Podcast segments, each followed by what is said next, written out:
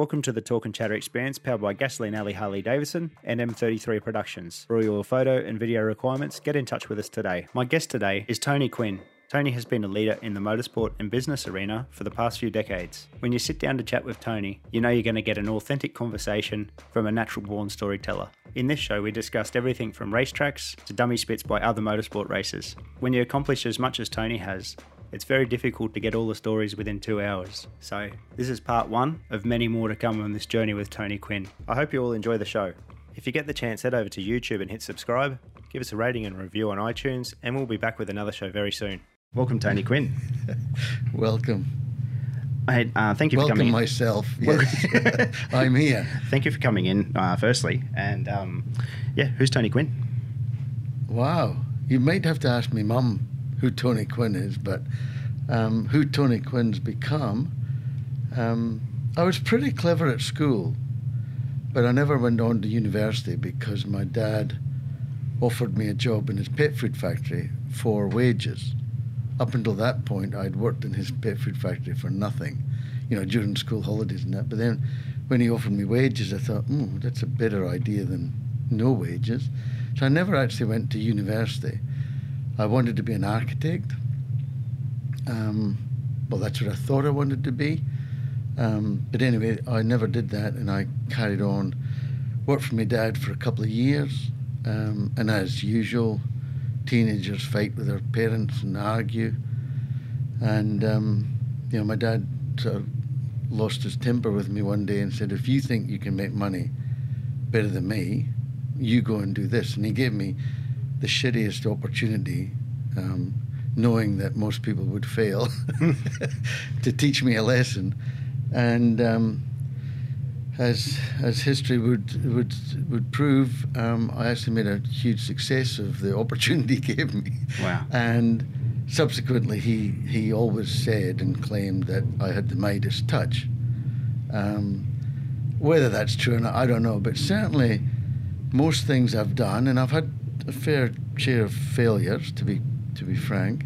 Uh, but most things I've done, I've done remarkably well at. Um, and people say, "Well, how do you do that?" And I don't have pink fairy dust or a silver wand that I wave. It's just it's the old adage, you know. It's just the harder you work, the luckier you become, or the, the more you accumulate. Um, I consider myself as a as a conservative entrepreneur. Um, and by that I mean I don't mind taking risks, but they've got to be calculated risks. And, um, you know, as I said before, uh, I, I've seemed to have done all right. And it's only on reflection that you can compare um, or you can sort of analyze what you would have done, done better or differently or whatever. And in all honesty, um, I don't think I would change a thing in my life. Wow. We- You've had So, yeah, so, so I'm, I'm sorry to interrupt, but you asked me who Tony Quinn was, and I, I didn't even answer that question. Um, but I'm a law-abiding, tax-paying citizen that's lived in three countries and worked in three countries. Um, I've never been taken to court for any skullduggery. I've never been taken to court for unfair dismissal. Um, and I just seem to have just got on with life and uh, the challenge that challenges that it presents. you, you're not aware of this at this point in time, but uh, through a mutual friendship that we, we've had, I've, I've worked uh, alongside in some of your businesses over the years, Oh.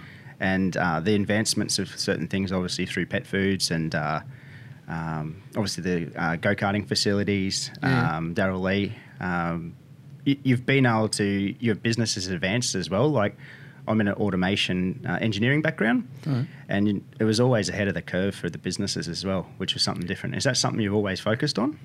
Uh, look, honestly, I, I don't claim to be special at all. Yep. Um, I simply apply logic and um, and um, you know just effort, Mm. logic and effort. Does that make sense? I suppose it is. It's like that's what you do, and and you know you don't do the same thing twice if it didn't work the first time. No.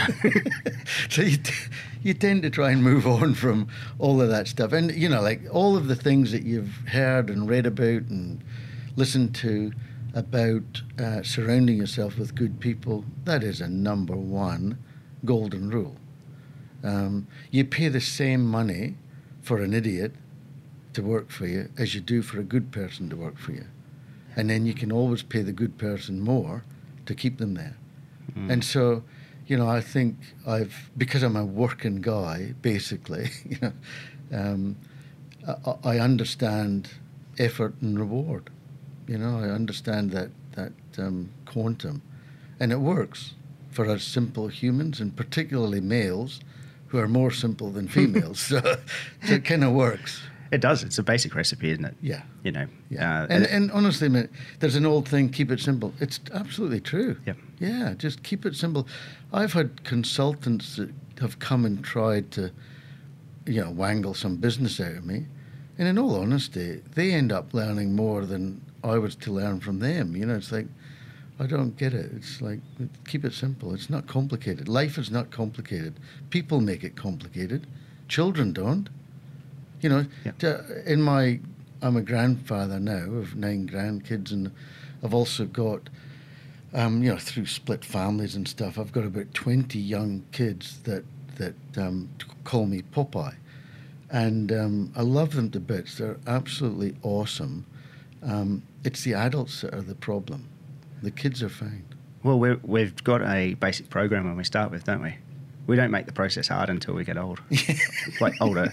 So, well, that's what I feel anyway. Because absolutely, the, the map and, you get's pretty bland. You know? Well, I, I I say to people, yeah, in simple terms, when you're born, if there's a God, he gives you, he deals you some cards.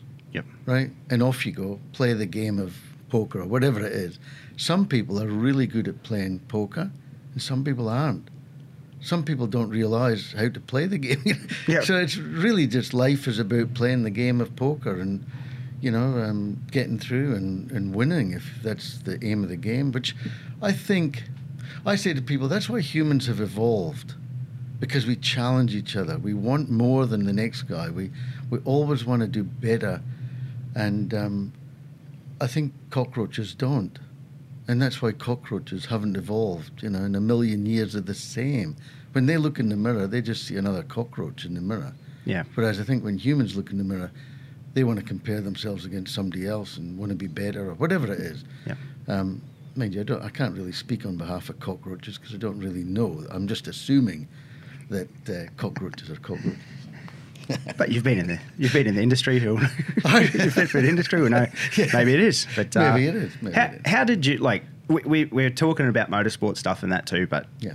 I've, I've I'd love to sit down with you for for years and just talk to you about other stuff within stuff within the industry and that.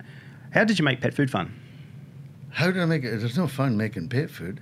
Yeah, but it looked, I mean, fu- it looked fun as an outside person. Oh, well, but that's just marketing or, or right. spin or image or whatever. I mean, I was the guy that created fresh, chilled pet food in Australia. Mm. I mean, there was, uh, in New Zealand, there was fresh, chilled pet food, been there for years, decades actually, but nothing in Australia because Australia was controlled by Nestle and Mars, who were heavily involved in canned pet food and dry pet food. And they did not want anybody doing any other category of pet food. And it was very difficult for me um, to crack that, you know, back in 94, I think it was, um, when I went to see Woolworths. And um, I, did, I don't ever script anything. I don't, not even going to see the, the big boss of Woolworths or Coles. I would never script anything. I would just play the game as it was, as it presented to me. Um, but it was a fair fair ask when I asked uh, Woolworths, who were heavily promoting Woolworths, the fresh food people, um, when I asked them to maybe change the slogan to Woolworths, the fresh pet food people. That was a big ask. It never happened, obviously. Haven't seen that. It was it was cheeky enough to um, get their attention, and um, you know it's it's like anything. There are three things in business, and I I tell this quite openly um, that people need to know about business. The first thing is uh, in business, you need to have a brand. Um, the brand is, is where the value is, it's, it's where your reputation is, it's where the, you know, if you eventually sell your business, that's what the person's buying is the brand and the process. The second thing is, um, which is very, very important, and which a lot of people fall short on, and in retail world, there's an acronym called DIFOT, and DIFOT stands for Delivered in Full on Time. In other words, if if you're making swimming pool fences and you say you're going to be there next Tuesday at 10 a.m. to put it up, you make sure you're there at 10 a.m. next Tuesday you will then get a good recommendation to their friends and people, and your business will grow and it will prosper. If you spend half your time making up an excuse as to how you can't be there next Tuesday, which happens such a lot in Australia, particularly, um, if you can break away from that and actually deliver on time in full, you will be a successful business person. The third thing, of course, is margin. There is no point in being in business if you're not going to make money. You're just an interference. You're a you're a road bump. You know why are you there? Why are you doing it? You know so those are the three things. You've got to have your brand. You've got to deliver, and you've got to make money. And and you know like it, it, sounds simple, doesn't it? Yeah. it's, it, it's actually, yep. if you don't get those three right, you're not in business. You're not going to succeed in business. And by succeeding in business, I mean, I've, I've, I don't even know the, the term. It's not quadrupled, it's gazillioned or whatever, you know, my investments in certain things. I mean, today, for example, I'll give you a, a crazy example. Today, because um, I have fingers in many pies just because it's what I do. Um, I, uh, I invested in a small food company uh, four years ago, invested a million dollars into it for 50% share. Um, today we had an offer for 44 million. Um, I also have a phone call at half past 11 from an international food company that wants to buy another company that I have. It's, and I don't say that happens every day, but it's, that's the result of strategic thinking, positioning, marketing, the whole deal. Yep. How do you make pet food look like fun. It's it, it on reflection, it's fun. Day to day, it's a challenge, right. and those are the things that, that you're paid to do is to overcome those challenges. Makes sense. Uh, well, I know I know people would wish there was some button that you press or a code or some iPhone app that you get that tells you how to do it. I don't think it's there. And, and the interesting that I find interesting is that when I mix and mingle with people of a similar sort of journey in life uh, and have made great things or even done great things, it's a very similar journey. Mm. You know, they work, they start as an unknown and they work their arse off and they, they go above and beyond where any man's been before or whatever. Yep. And they create something that people want and people think they should have and, and they become uh, very humble with their success. You know, most good people are quite humble because mm. uh, we we haven't quite figured it out why we've done it and nobody else has. Do you know what I mean? Like, yep. why didn't somebody else do fresh chilled pet food and go from investing, you know, having fucking two hundred grand in the bank to selling it for four hundred million? And here's a good story: I sold VIP pet foods for four hundred million, kept ten percent of it. Right. Two years later, we sold it for a billion. Now, people say, Oh, do you not wish you'd kept it and sold it for a billion? No, I don't. No. The time was right to sell it for 400. Yep. Invest in good things, invest in things that you know and understand, and you'll do well. So you're someone that doesn't look back again and not no, at all. Just keep going. Not at all, mate. No, no. The, the fear of looking back in motorsport is that you don't see anybody behind you, which obviously means you're last. Mm. So you don't want to be looking back. so you bring it bring it back to that. Always look forward. What was your first day of motorsport? I, I, uh, my friend in Scotland was a mechanic for Vauxhall, and he was ten years older than me. Right. But I actually, as a young fella, I liked mixing with older people. Mm-hmm. I didn't really have uh, many friends that I can remember that were a similar age. I liked older people. It was a better sort of journey for me. And um, that's it, Harley Davidson, Harley Davidson. It's all right. It's, that's a bit of background yeah. noise. It's fine. Um, but he said, he had an Escort Mark One Mhm. GD thirteen hundred or something, uh, and there was a gymkhana in our local town village thing in Scotland, and we both went down, and I won the gymkhana. I think I was thirteen or fourteen years old or something like that. But it was look honestly, it was just a gymkhana in and out of cones and stuff, because I could drive when I was ten years old. I used to drive, uh, you know, tractors and shit like that, like lots of young guys. Yep. That's what we did. Um, so at a very, very early age, I did that, and then of course I've always been competitive, so that was a plus.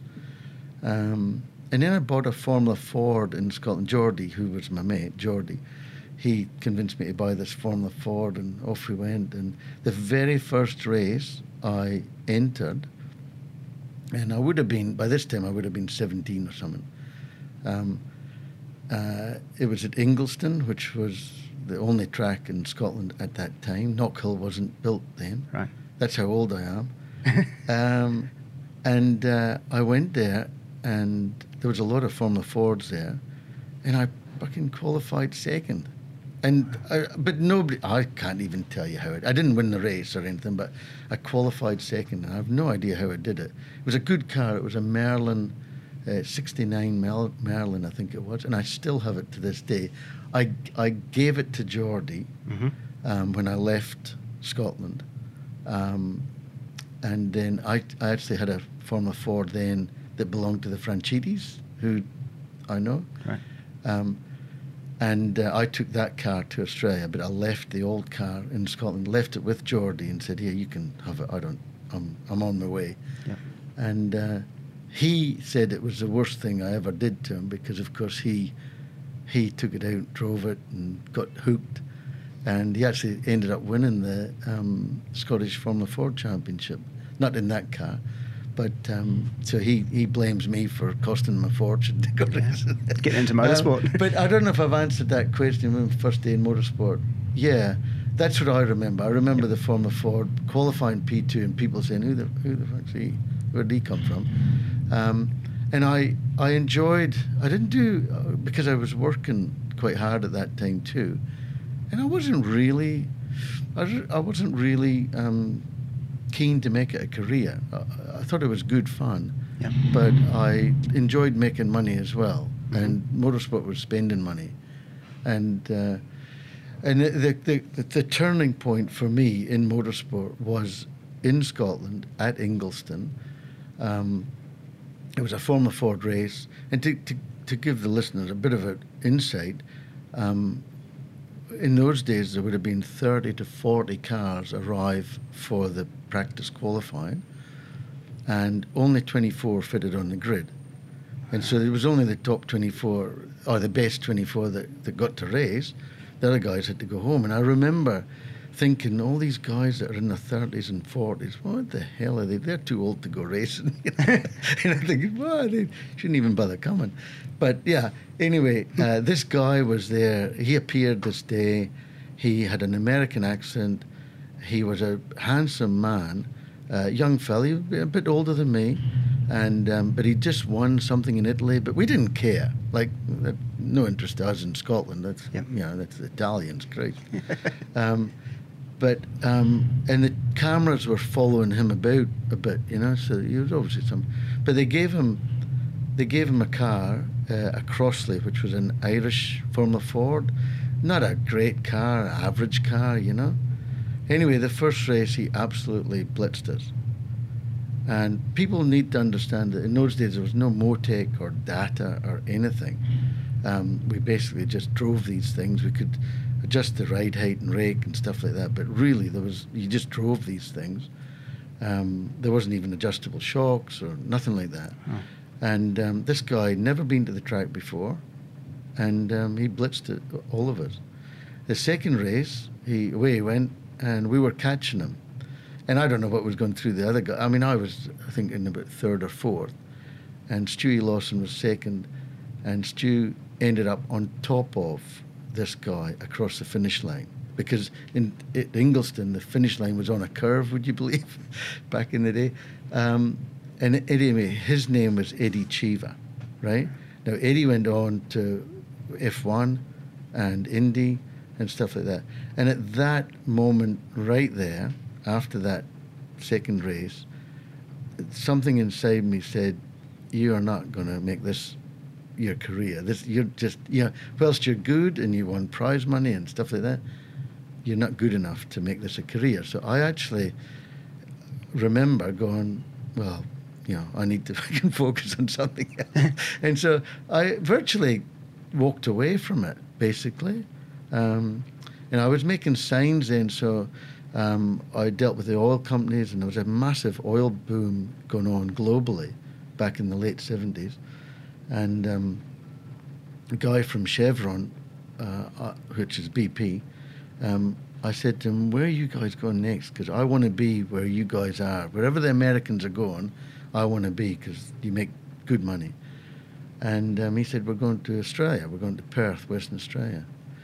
And without any Google Wi Fi information, going to the library or whatever, I went home and said, uh, okay, we're off to Perth, Western Australia. And that's true.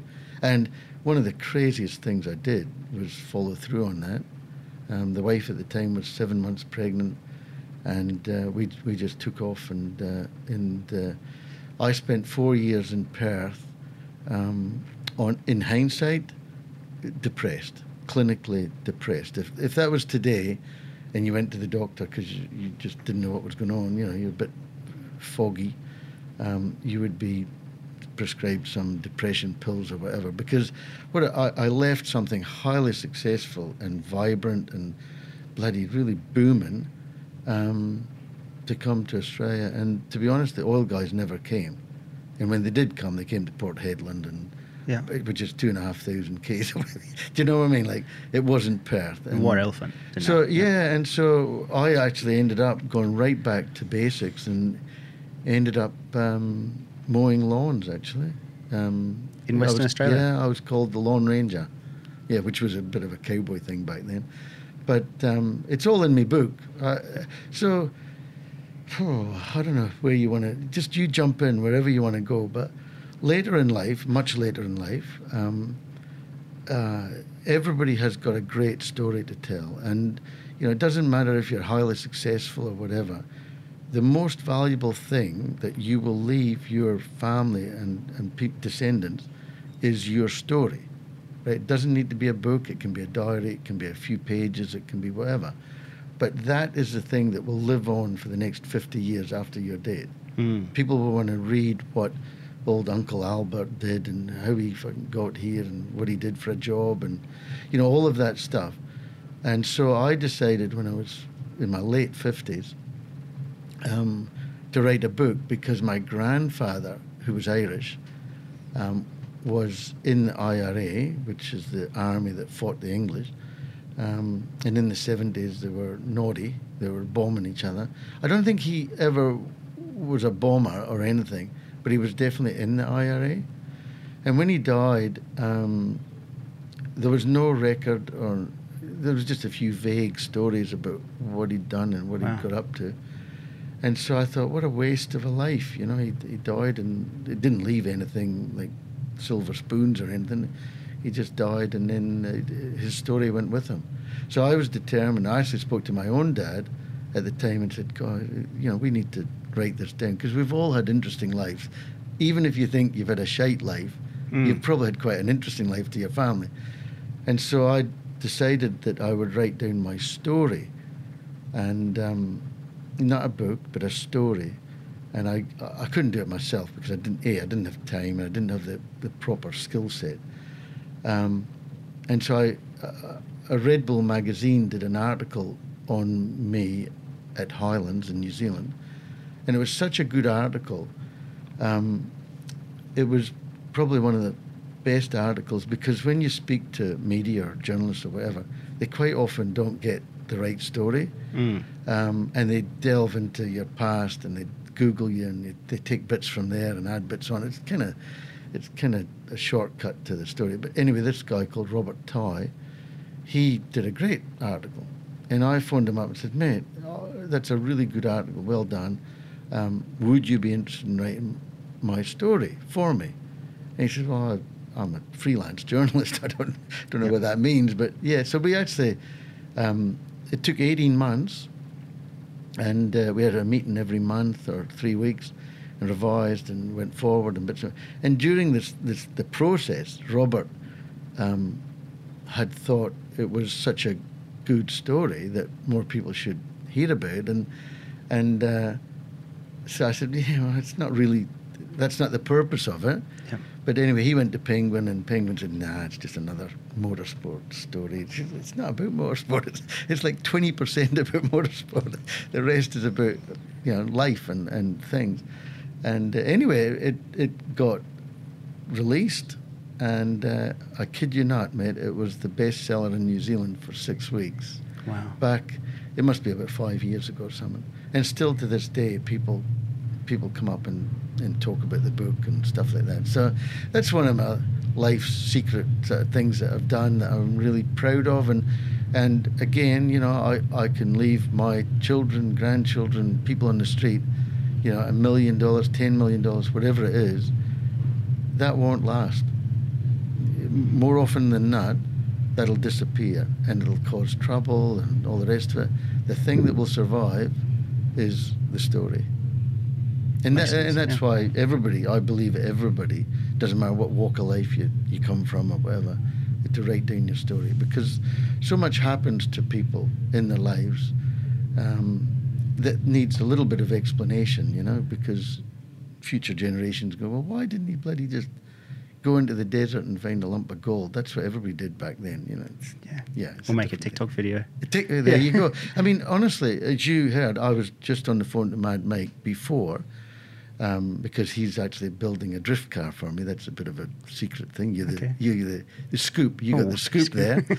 um, and he's got a very interesting story. He's he is a is a great guy, and um, I I admire him a lot. And I said to him, "How do you make your money? Like, you know, how how can you survive in this terrible business?" And uh, he survives with YouTube um, stuff, videos. I, I don't understand it, so I don't. I, I wouldn't profess to, to tell people how to do that. But yeah, he. Um, I think he's got 1.8 million followers or something, and he keeps them alive. And you know, I, I've uh, I've spoken to Mad Mike quite a bit, um, and helped him out quite a bit throughout his career. Um, and you know, our latest project, and I'm not, I don't think I'm telling any stories here, but his young son Link, Lincoln, is going to be a superstar, and I think that's where Mad Mike is putting most of his um, effort into at Wow. the moment. Yeah, and, and it's important for someone like uh, Mike to have a future plan. Um, because motorsport, like most professional sports now, are, it's a short gig Mm. you know, you either end up on the bloody streets or on TV or radio or whatever. But you know, it's it's you've got to work hard at it, even when you stop playing football or whatever. It's the work doesn't stop. And and the lifespan, like uh, you look at uh, Jamie Whincup. Mm-hmm. He's around my age. He must be thirty-seven, or something. yeah. He's retired from full-time racing. Yeah. Like that's, I think this is the start of that turning point of, like Dick Johnson was racing mid fifth, like Yeah. you know, in the supercar Yeah. world. Yep. Um, now Jamie Whincup still at the top of his game. It, it's such a short. I know stint, we had isn't it? many discussions about that. I can, I can imagine you do because obviously you've got an interest in that. But um, it's it's it's intriguing, isn't it? Because it's like a, cha- a changing point of that too. It's such a short span where you get to succeed. Absolutely, mate. And obviously, it's part of his story, right? Mm. I mean, people would look back and go, "Why didn't he keep going? He could have kept going," you know. But no, that's his story, and he's uh, he is a good guy. Mm. Um, not just obviously he's a great driver, but he is a smart cookie, and uh, that's one of the reasons that um, I'm happy with my investment in Triple Eight. Um, I think we're going to do quite well with Jamie at the helm. I think it'll be fine. I mean, the, f- we all know the first mistake he makes, geez, the, the media is going to come down on him. Sure. Um, but that's where I'll try and support if I can or whatever. It's yeah. It, it- he's you don't get to succeed like that without being smart. Well, you know, I mean, I think Jamie's Ja- Jamie, like any great sports person, you have to come to the game with an edge, Mm. right? And if you look back, I think Jamie came to the V8 circus with the edge of being a triathlete. You know, every day he would swim, run, and cycle. Yeah. Now, guys, his peers, you know, like um, say Russell Ingall, he wouldn't go to the bloody gym. Russell wouldn't go to the gym. No, no chance. Paul Morton, no, I'm not doing that. So Jamie came into the the V8 ranks as an athlete, you know, Mm. like as a, as a, an, a separate athlete, if that makes Yep. sense. And that I believe that's where he had the edge on everybody. Now nowadays, um, everybody's doing it. Yes. So that edge is gone, right? So somebody, the next Shane, if you look at Shane, I mean, he's just a country boy that can bloody drive. He's the young Jim Richards. Mm. He can drive anything at any time for anybody. Just he just wants to drive it. Yeah. And he's such a talent, and he can obviously feel. And, and his dad is a is a great driver as well. So, you know, I, I think, in Shane's uh, kind of got the edge now. Scotty McLaughlin, he's got the edge. You know, they're all good drivers from sure. from P twenty five to P one. They're all good drivers, but you just need to have that sparkle or something about you.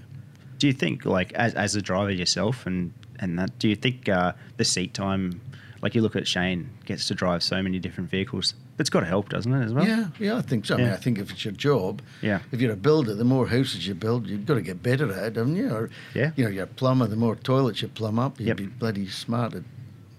We're on the toilets already. I tried to avoid toilets. Yeah, I've seen your stuff the Toilet King. But uh, I did watch. Uh, I watched um, a news piece about Highland. Highland Highlands, Motorsport yeah, Park, yeah, about yeah. the um, bathrooms. I haven't been there yet, but uh, I was over at uh, the Burt Munro Classic. Yeah, yeah, um, twenty. Just as we got struck down, just as you guys Uh-huh. had come back from South Africa, yeah, yeah. and uh, we were trying to get to there, but it was pretty flooded um, through the back of uh, Dunedin across to Yeah, yeah, yeah, yeah. so Yeah, I mean, New Zealand is God's own country. Honestly, I love Yep. it to bits, and I think it's a great place.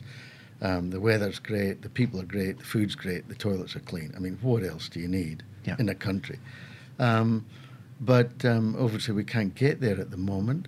And, uh, you know, uh, with Highlands, I just. Um, there's a whole story with Highlands, but basically, I got I got asked by four original investors who had spent seven years getting resource consent to build this racetrack, and they were going to build a little, you know, a little track with a tin shade thing just for club stuff. yeah, And I said, uh, well, if you sell your rights to me, you know, sell the land and sell all the work that you've done to me, I'll build you a track that you'll be proud of. And, uh, you know, I think at the time they thought, oh, yeah, because they had spent seven years and they were all exhausted. yeah, And so I was a new blood coming in. I didn't want, they wanted me to be a shareholder, but I'm not a good partner like that. It's, that's, very few people can keep up. hmm So I said, look, honestly, you guys come with me for the journey, but you know, I'll make it happen. And we built Highlands in 12 months. And it was just incredible. And there's lots of funny stories with Highlands. And I mean, the one that sort of puts it in context was um, this thing came out of the ground, and nobody knew really who Tony Quinn was. And there was a lot of doubt in the village, you know, because Cromwell at that time was a small town, Right. big village, small town. And who's this guy? Who who the hell would do that? Why would who? Drug money. It must be drug money or Wow. tax evasion or he's a dodgy character, whatever, whatever it was. Because all those stories were proved to, to be totally, you know, untrue. Um, and as it was coming out of the ground, uh, all the doubters were being proved wrong and stuff. And then, of course, people change, don't they? They say, "Oh, I, I knew that was I. Yeah, I've spoken to him. I knew. I know all about him. I've I've met him at least. Yeah, yeah, the big bandwagon. And Motorsport New Zealand came to me because this is the most unusual track that was built for a long time. Um, and said, "Oh, look, uh, see what you're doing here, um, but you haven't applied for a license." And I said, "Yeah, I, I don't really want a license. I don't need a license." And they said, "But how are you going to have races?" I said, "I- "I don't care. I don't really care for races. I'm just building this thing. It's going to be fun, and it's going to be like a golf course, and I'm going to have members. Uh, I think that's how I'm going to do it. If I want to go racing, I can go to the other racetracks, or I race in Australia, I race in the Nürburgring, go to Sepang, Dubai, Spa. I can go racing there. You know, this is just my thing. This is a thing I'm building at Highlands. Beautiful place. Anyway, they said, "Oh, look, you know, it's you're doing quite a good job. It's four kilometres. It's you know, it's just ideal. Um, do you think you could put you know an application in?" And I said, "Well, how the heck am I going to get a license?" I said, "We're going to we're going to go through the forest not just once but twice. We're going to have a bridge and a tunnel. Well, that's just not allowed anymore. Yeah. And we're going to be, you know, part of the track is going to be 25 meters from a lake." How are you going to pass all that? and um, anyway, they uh, took it on board and, and I applied. They said, so long as you make, there was a certain part of the track that was only going to be nine meters wide. Mm-hmm. And they said, look, if you can make that 12 meters wide, uh, track C, we call it, um, we can have a look at the application and blah, blah, blah. So anyway, that's what happened. But then the permit, the license permit thing uh, for the track, they didn't actually give it to me until after the first race meeting. Really? Yeah, because I think they were scared that something was going to happen, or do you know what I mean? Yeah. Risk averse. Um, but ever since then, of course, Highlands has been um, uh, has been an absolute pride and joy to, to own and operate. I have marvelous people there that do a marvelous job, and it's actually spawned, um, which what, what, what's known internally as the Popeye legacy. Um, and it's, that's then spawned the, the Academy at Hampton Downs and now the TQ Foundation in New Zealand that is set up so that it'll operate long after I'm gone um, to help and provide a pathway for young Kiwis to aspire in motorsport in many different forms um, throughout the world. And so that's where, in case anybody's wondering where I'm going to hide my wealth or whatever, that's probably where um, it's going to be looked after, that whole thing, uh, when I'm dead and gone. And now with the three tracks in New Zealand, um, at Hampton Downs and Taupo as well, um, it's just a marvellous legacy to leave. Uh, and I feel very privileged to have had that journey. What, like, was that your first racetrack? At Highlands? To, yeah, to invest into? Yeah. Yeah. It's, I mean, I don't know. Like, I've never been a great one for homework, and I was clever enough at school, Yeah. but I never did a lot of homework. And uh, uh, it's the same in business. I, I, I can go into a factory or an environment and smell if it's successful. And uh, we, as we came up the stairs here today, um, in the Harley Davidson shop, um, I can smell. And we talked about the atmosphere and stuff, and it's very good. And you can immerse yourself in the business, and and it smells of success, and you know that, that's a good thing. And and so. I just thought it was a good idea to build a racetrack in, Yeah. in Cromwell. There's a bit more to it than that. For sure. I mean, yeah. Yeah, no, it's uh, it's, and then obviously Hampton Downs came second. Hampton Downs came second, a distant second. Yeah. Um, Hampton Downs uh, was $35 million in debt, Wow. and the bank, like most racetracks, man, most racetracks, um, uh, I don't know how to say this, but a lot of people build racetracks for the wrong reasons in the wrong place because their choices are limited. And Mm. all they're doing is thinking about racing. Um, if you look at Highlands, uh, it's it's a yeah, it's a racetrack, but it's a tourist attraction that has the odd race. It has you know, it has uh, I don't know three or four races a year. I, I don't even know. Yep. Um, but it has 500 members that uh, that enjoy the facility, Yep. and we have tourists coming in and out. We have a museum. We have all sorts of things, go karts. We have all sorts of things going on.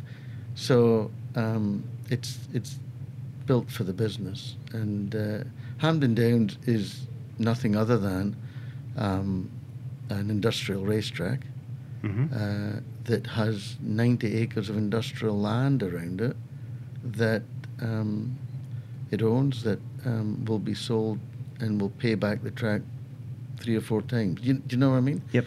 Um, so you've got to have another reason for having a racetrack, I think. Mm. A commercial reason. For sure. You can have a passionate reason. And, you know, we swing back into Queensland Raceway, purely commercial, purely just, you know, it, it's a it's a track that's been um, that's been poorly looked after. Um, we're going to invest in it, bring it up to standard. It'll it'll make uh, return on investment, but you know, uh, it won't. It doesn't have land to sell or anything like that. But I just couldn't. I couldn't stand by and let it Mm. go the way it was going. with with racetracks, and you've been really upfront with everything. Mm. So like through the throughout, do you, does like you obviously own the complex, but is that on like a lease from the? How does that work? Is this say Queensland? say Queensland Raceway for instance, like is that like a hundred year lease, but you own that? Yeah, so I mean, when you lease stuff from the, the government or council or whatever, it's basically just, well, in most cases, it's a land lease. Right. So you lease the land, um, which usually comes with quite a small rent. I mean, QR's 50 or 60 grand a year, right? Mm-hmm. And that's the rent for the, the land that you sit on. Yeah. Everything else that's on the land belongs to you. Okay. Now, the trouble with a racetrack is it's very difficult to take that away with you when you leave. Yeah. So basically, um, you need to get on with the landlord. They need to get on with you, and it needs to be a, a good relationship, and and on and on it goes. And eventually, uh, it it would end up with back with the Ipswich City Council if if you know me as the lease or decided not to carry on with it, Yep. and nobody wanted to buy it or whatever reason, it would just end up back at um, Ipswich uh, City Council. The time comes that everyone's just doing esports and then Um, yeah, but You there's, know? there, you know, like um, if you look at horses, right? Mhm. We all used to have horses uh, riding about the town and up and down the hills and stuff, and horses would never be replaced. And it took a while, but they were replaced. But horse racing is still a massive business sure. and employs a heap of people. You know, so I think having a having a venue that you could go that you can go and challenge uh, yourself and Mother Nature and the the forces of uh, physics, um, you know, safely, is has got a future. And never be replaced. Um, yeah, I mean, and hey, that's it's very important if you're in business. Um, and uh, you know, I remember when fax machines came in uh, to Vogue. Um, I said, "What's the point of that? There's no point in that. You just pick up the phone and you order your whatever you want, and Just do it by phone. Oh yeah, but it saves you from all that wasting time about saying how's the weather up and bloody such and that how how you doing. Saves all that time. And I said, the day that we can't be civil and social to each other is a bad day for humanity. so faxes will never work. But they did. They did, yeah. Look what we've got to. I well, I don't get it right all the time. See, Yep. you know, Okay. I'm not not 100 percent man. I'm a 95 percent man.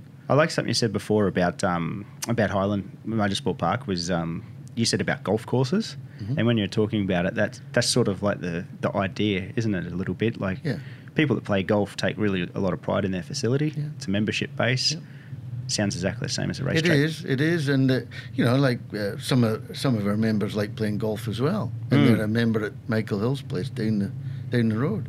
Um, but you know, it's it's just an it's a different kind of membership, and you know, we we are fortunate enough to have a lot of Kiwi superstars, global superstars, that all make themselves available um, if they're back on holiday at summer. Um, they're, they're very keen to come and talk to the members and uh, give them updates and stuff like that. Um, so the member, it, it's more than just it's it's a it's a good club. Mm. You know, it's a special kind of club that the people enjoy, and you know eh, the members, the membership model in New Zealand is the most important element at all of our tracks. Wow.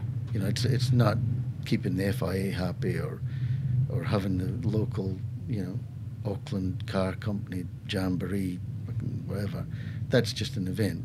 The most important element at our tracks are the members, and they know that, and they're told that. Yeah, I can I can imagine it'd be uh, well spoken about. Yeah. With the, with the uh, New Zealand per capita, they put Uh-huh. out some stars, don't they? Ah, it's amazing, man. Yeah. Honestly, but see, uh, so I've been fortunate enough Yep.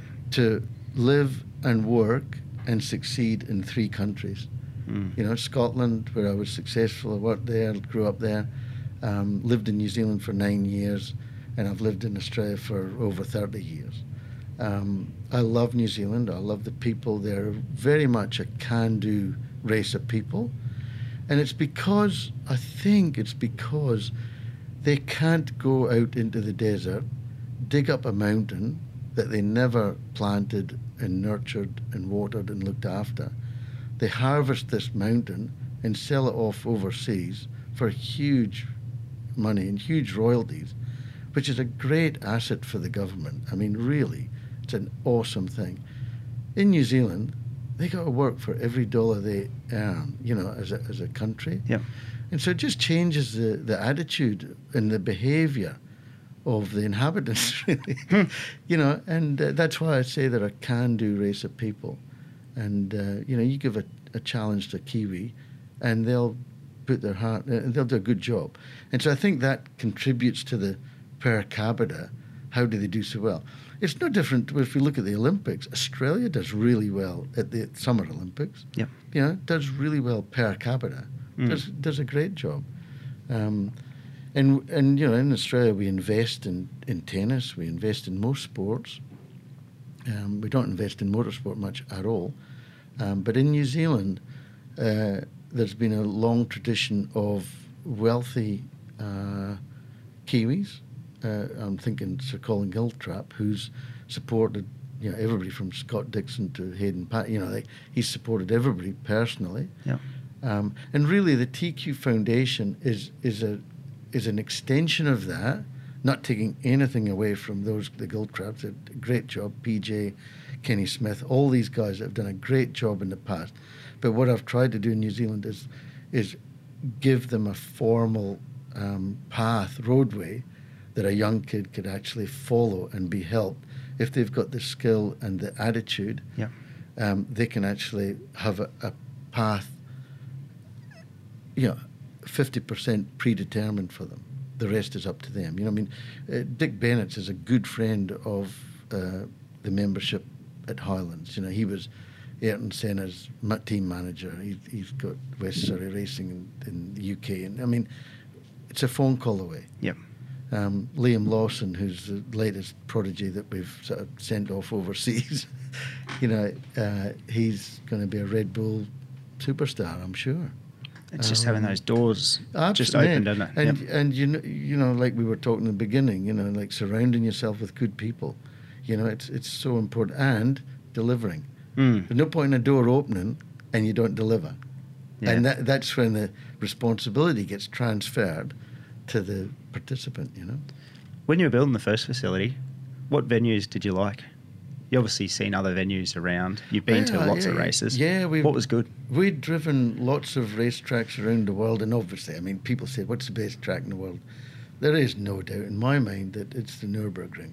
Yeah. I mean, it ticks every box. You do the 24-hour Nurburgring, which we did five times, um, and I th- I still think we're the only Kiwi uh, Aussie team to finish in the top ten. We finished ninth twice, I think it was, which is a monumental um, task to do. And we were fairly recognised with that in Germany. I mean, we were quite well known in Germany at, at that time.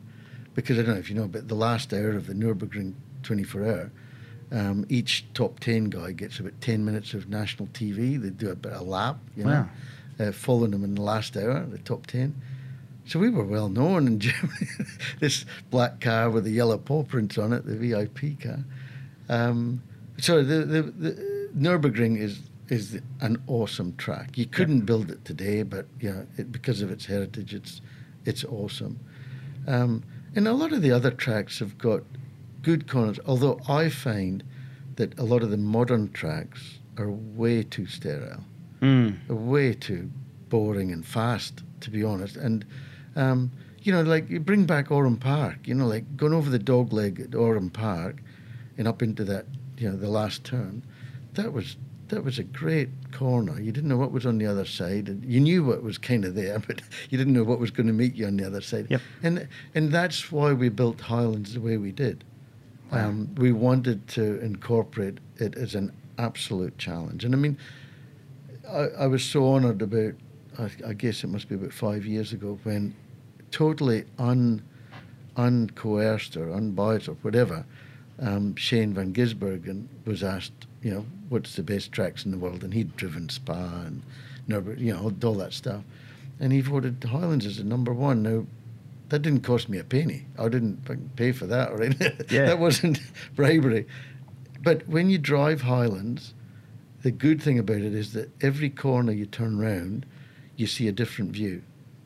You know, there might be a spaceman with three three spacemen standing out of a spaceship, or the mountain view with the snow on top, or Wow. the lake. It's it's just it's a magnificent place, and I'm so proud to have created, uh, or fluked, whatever you want to call it, um, created this um, marvelous thing. Now remember, we did the first 101 there with the Australian GT guys, and Mark Coffey, who was the Ferrari um, team boss.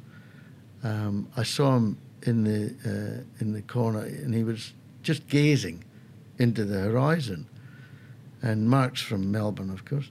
And uh, I said, "What's up, Mark?" And he says, "Mate, how long's this been?" I didn't even know this place existed. Wow. he said, "I've travelled all the way to Europe and all around Europe, and the, and he said, "This is three hours from Melbourne, and what a beautiful place! Like the whole that central Otago Mm. is just beautiful." And another uh, compliment was uh, Stéphane Ratel, who's the boss of um, GT3 Global. He was there. He's been there a couple of times, and he stood up at the well. It, it was his turn to talk at the FIA conference in Geneva or whatever it was, and he stood up, having visited Highlands that year. He stood up and said, "Guys, if you're ever in New Zealand, you must go to see Highlands." Wow. yeah, In front of everyone. So yeah, yeah, yeah. Yeah. So those those sort of moments in time, uh, you know, have a big impact on me. Um, just as um, I, I suppose it's just um, kudos, it's it's certification that you're doing the right thing or whatever it is. Yep. It's a real pleasure to be be involved in that and and get the bulk of the credit for it. Although you know there's a massive, not massive, but there's a marvelous uh, team that works with me and and uh, alongside. So Now with motorcycling over there, yeah, it's it's big. Like it's, a big, big Bloody community dangerous. I mean, let's just be frank here. for sure. Um, you know, motorcycling. Just I, as one starts. Yeah, yeah, yeah, but that's that's fine. I just think you guys are crazy. I just think I, I watch them on the track, and I go, oh my god, like you know, and I like going fast. And I, just did the Targa High Country Targa just at the weekend here, and you know we're doing 200 k's an hour, uh, uh, big gum trees and the side of the road, and I'm thinking, oh, this is a bit stupid, which it is. You know, you you start thinking, wow, what are we doing this for?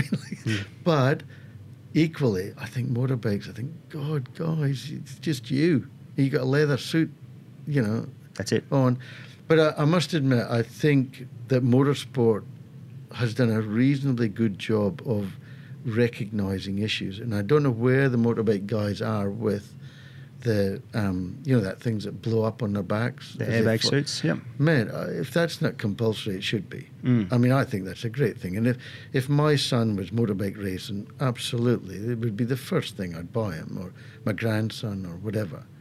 Um, because I just think you're you're very brave, um, going out in a you know thousand cc motorbike or whatever it is, or even a 500 cc motorbike, and uh, going at the speeds that they're going and tilting it in and scraping their knees and elbows and stuff. I take my hat off to them. I could not do it. hmm I, I couldn't do it. And the guys that can do it, good on them. But you don't despise motorbikes, do you? No, look, it's these these comments come up Yep. and they're quoted from people that have never met me. Yeah. They've never listened to me, um, but yet they come out with these statements, and you see it all the time on Gogglebox, you know, or Google, or whatever it is, Yep. or on the website, whatever. Got all these people having an opinion that seems to gather momentum. Not at all. Motorcyclists are very important to the success of a racetrack. Let's make no mistake about that. Yep. They are a very important ingredient uh, that leads to the success and the prosper.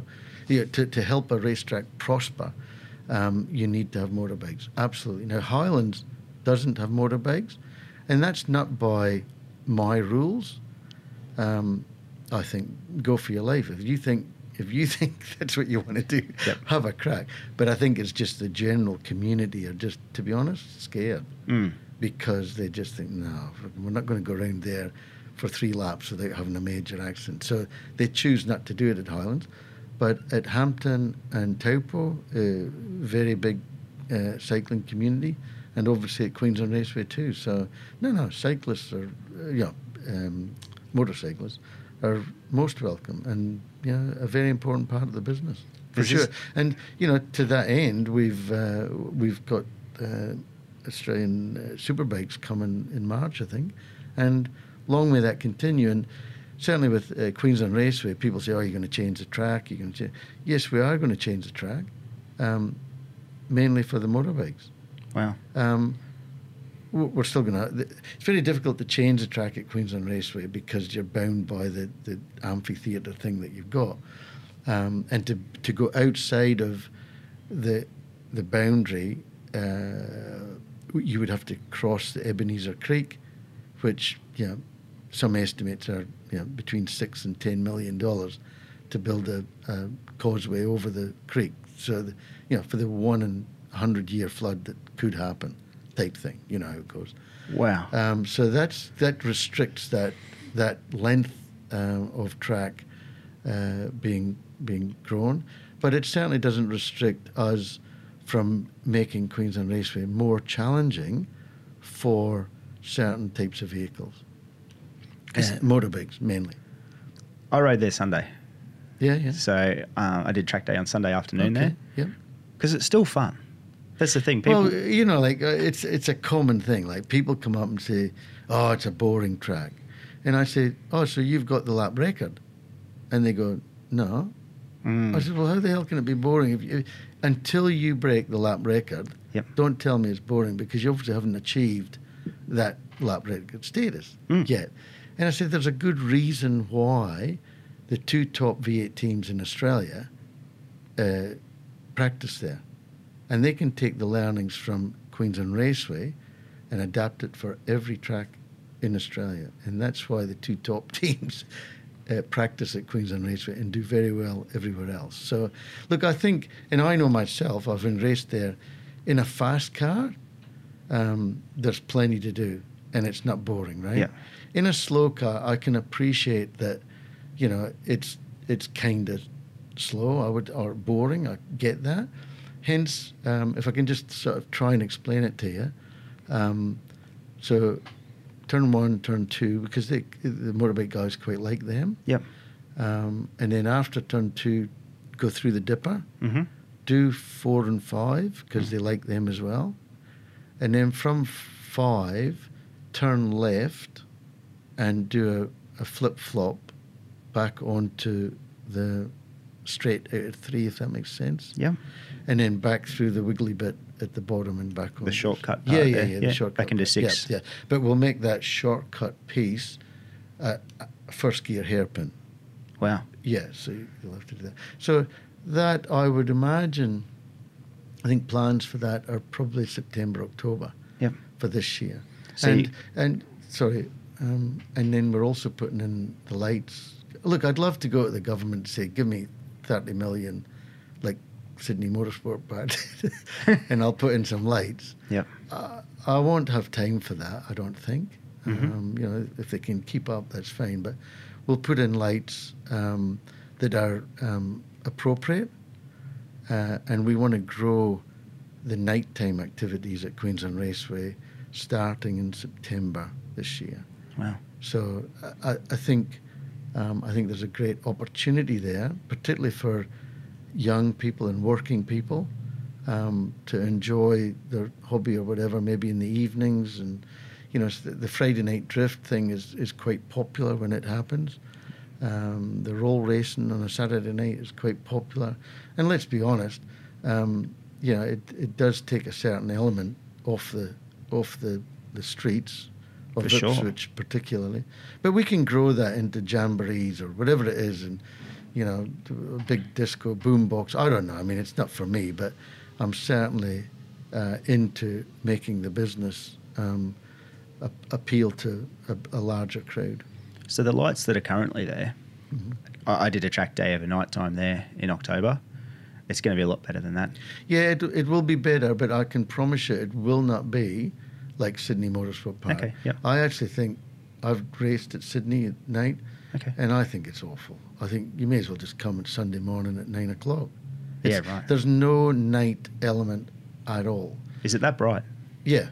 I've raced at Nürburgring, obviously, and Yep. Spa, and all these places, and at night it's night, right? It's not. Yeah, it's there, proper.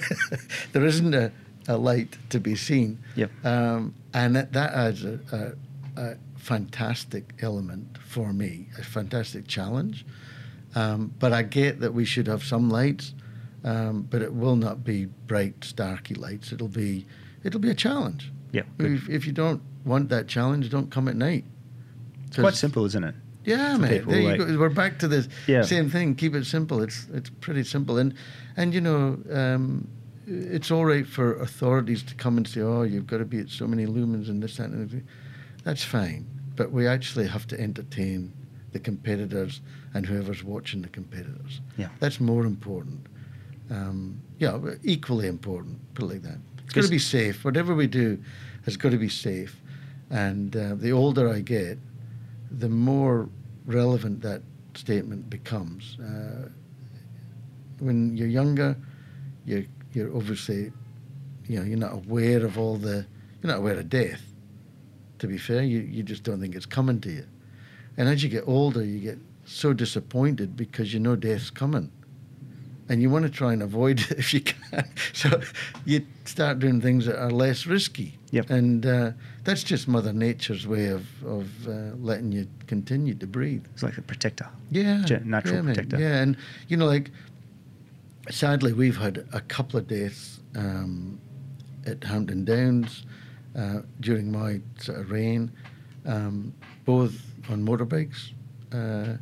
And that's just the risk that the motorbike guys take. It's just, you know, uh, they should know that, that if something happens on the bike and uh, they're set loose or whatever happens without an airbag, suit, whatever it is, that should be, comp- I don't know if it, is it compulsory? No.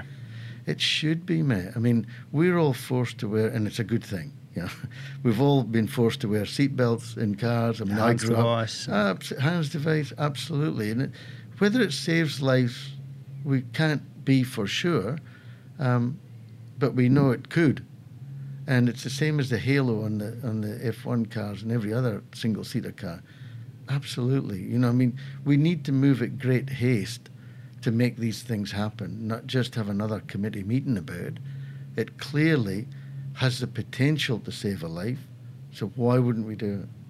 You know, like, I think you're being, I think people, the authorities, whatever it is, they, they really need to look at what they're doing there and maybe have a finance program if it's, yeah, if people say, oh, we can't afford it or whatever it is, you know, it needs to form part of the, the, the ticket to, to join the circus, you know?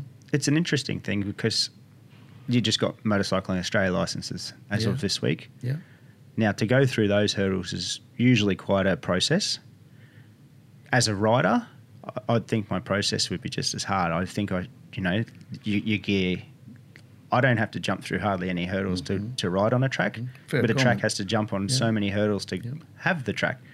Makes sense to take your own ownership of yourself sometimes, doesn't it? absolutely. I mean, I, I, again, we're in a race suit, you know. Yeah. And you know, I've been uh, at places where guys jump in cars without race suits and helmets and stuff like that, and usually there's somebody else sitting with them that's the same attire, and they go out and they don't drive around at 50 k's an hour. They're they're showing off or they're doing whatever they're doing. It's a risk, Mm. and predominantly they're younger than 30 or at least 35 they're younger than that. And that's what i'm saying about getting older. Um, you know the, the reality is that it's coming. The grim reaper's coming but uh, this is not a depressing subject it's reality Mm. and you, you, everybody should try and avoid it as much as they can How how did the hurdles go with getting different license systems into the track? yeah um, look there's always a discussion For sure. And uh, to be honest, sometimes it's a pissing contest, right? It's as simple as that. common sense should prevail. Sometimes it doesn't because the pissing contest gets out of control, right? Mhm. That's the reality of dealing with authorities. And, you know, um, I have every um, respect for what they do, um, and th- they're doing their job, right? Yep. But my point to them, and I'm certainly not going to flout any safety laws, and I get it, right? I, I absolutely get it. But here's me. I'm so bloody. Um, I'm contradicting myself here because I go and do these Targa events, you know, like tarmac Targa rallies. Yes. And we have been known to have a few fatalities from time to time. Now, whose fault it is? It's quite often, you know, just self fault, you know, or, you know, unfortunate circumstances or whatever. But if you look at that, we close our public road, and it could be anything from five kilometres to, to 40 kilometres long plus. Um, uh, it's FIA um, certified, sanctioned. Um, and I know that every track that I own, the inspector comes every year, walks every meter of every track, and has something to say about every corner at every track, right? Wow. Um, and it usually ends up costing you a bit of money because you've got to do something, right? To be, and that's that's fine because you're continually improving the situation. But I say to them, how can you explain to me? And I don't know if I'm going to get into trouble here, but how can you explain to me? We, I go and do Targa events, 20 kilometres long. You guys haven't even walked it. You haven't even stepped out of the car. You might have driven through it. There's culverts, there's farm gates, there's big trees, there's creeks, all sorts of things along that road. And yet, and I don't want there to be because it removes every bit of the challenge. How can that be? How can you use the laws for a circuit versus the laws for a, a rally stage? And a gravel rally stage is the same, but generally speaking, those cars are traveling a bit slower. Um, so, and look, the Targa guys are doing a great job, and I'm please, I'm not picking on that at all. I'm just saying that's the con, the, the, the stark contrast that that exists. Yeah. Um, but the tarmac, we're all, uh, you know, we've got, now got a new imposed maximum speed. We've got restriction zones before dangerous con. Yeah, so we are working towards it, and I'm happy to contribute to all. We all do actually. We all have our say, to be fair, Yep. And we're slowly making it safer and safer. What's the max speed at the moment? Like, It's 200. It's just become 200. That was so in New Zealand. It's been 200 for 15 years, maybe, okay. maybe more. Um, and in Australia, we've only just done it this year. Um, I've been a, a supporter of that for at least a long time, um, but there was a fair bit of resistance from generally sort of the younger semi-pro guys not to restrict it. So anyway, look, we're moving on, um, and we're improving it because if we don't improve it, uh, somebody's going to stop it, Yep. and we don't want that. We, we, you know, we don't want to be all living in bubbles with all wearing the same clothes and same hairstyles and stuff like that. So no, I'm not having that. Because it is. We'll uh, all be cockroaches. Yeah, just look at each other. Because it, it's Targa like those Targa street style events, um, pikes, rally. Um, they're outlier events. It's not something everyone would want to do, even as a competitor. A lot of people Yeah. would, but it's, I it's on the edge. I don't know if you know, but I've done Pikes Peak three times just Yeah. recently, and uh, that's it. I'm not doing it again. How come? Um, well, um, first of all, I've got a fear of heights, right? A real fear of heights. Mm. And it really surprised me that when I went over, I, I think it was in June, and I went over in May just to have a look because I said to Harry, my chief mechanic guy, I said, I don't know if I can do it, mate. I, I think I'll have to stop halfway through and just stop. Anyway, I went over and hired a Mustang uh, recce car Yep. and went up the hill. I, I thought this is this is not bad at all. Mm. Got up at the top of the hill and got out of the car and was bre- breathless walking to the cafe thing. Yep. And I thought, oh, this is a bit different. Um, coming down is worse than going up. Because going up, it's basically, you know, you can choose to look over the side or you can look at the blue sky, which seems to be you know, it's just blue. It's it's fine, and you're looking up and Yep. onwards.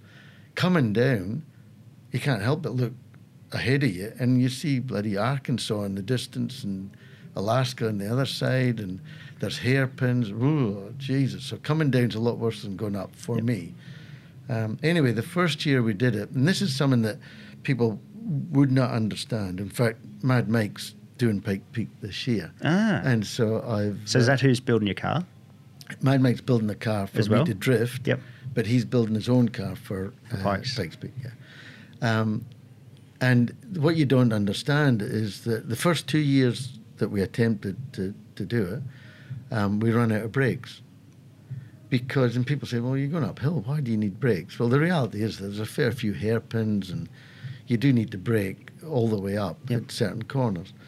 Um, and so we ran out of brakes because the air just does not, the density of the air just doesn't have the same effect. So your brakes heat, overheat Yep. and it boils the fluid, even the CRF, Castrol, whatever it is, the special fluid.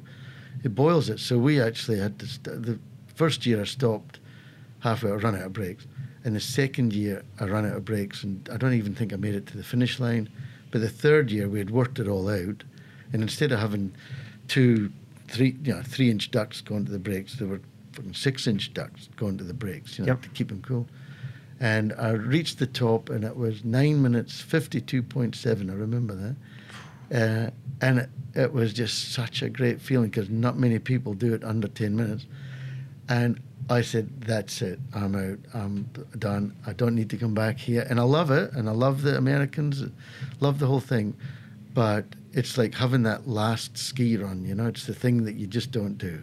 Yeah. And um, there's a bit there that it's called the bottomless pit. I don't know if you've been up there or you've I was there your it. first year, Oh, were you? 16. Yep. All right.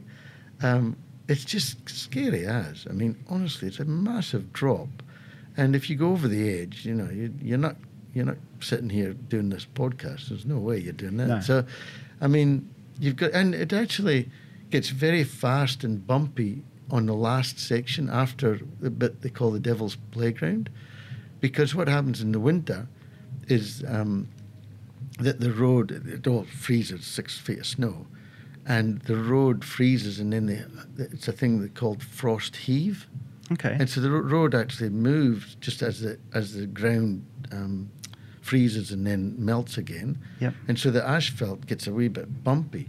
So up the very top where it sort of plateaus off, uh, and actually there's a bit that goes downhill. um, it can be really bumpy. So I think each year you've got to set up the car um, a wee bit differently. Um, and to put things in perspective, when Sebastian Loeb went there and took a minute off the existing time, um, he spent a month there, solid, 30 days solid, with helicopters, 30 engineers, um, all sorts of gizmos going on. He was up there every day. Um, but he did a marvelous job, and th- nobody knows. But the theory is that that the car had active suspension, and it with a GPS it changed Yep. the suspension for every corner and stuff like that. So he was just that was an amazing feat for him to do that. And when you see the in-car footage, it looks so easy, but I'm telling you, he did a marvelous job.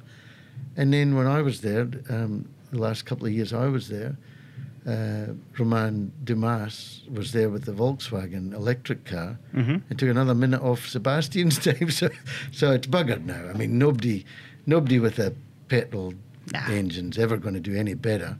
Um, but that's just progress. And uh, no, that was a great event. But I'm sure you're not going to ask me, but I'm going to tell you. Um, the best motorsport event as a competitor is the Nürburgring 24 Hour. Yep. The best motorsport event as a casual competitor is Goodwood uh, Festival in uh, in England. Yep. And I did that a couple of years. Uh, I did that the last year before COVID.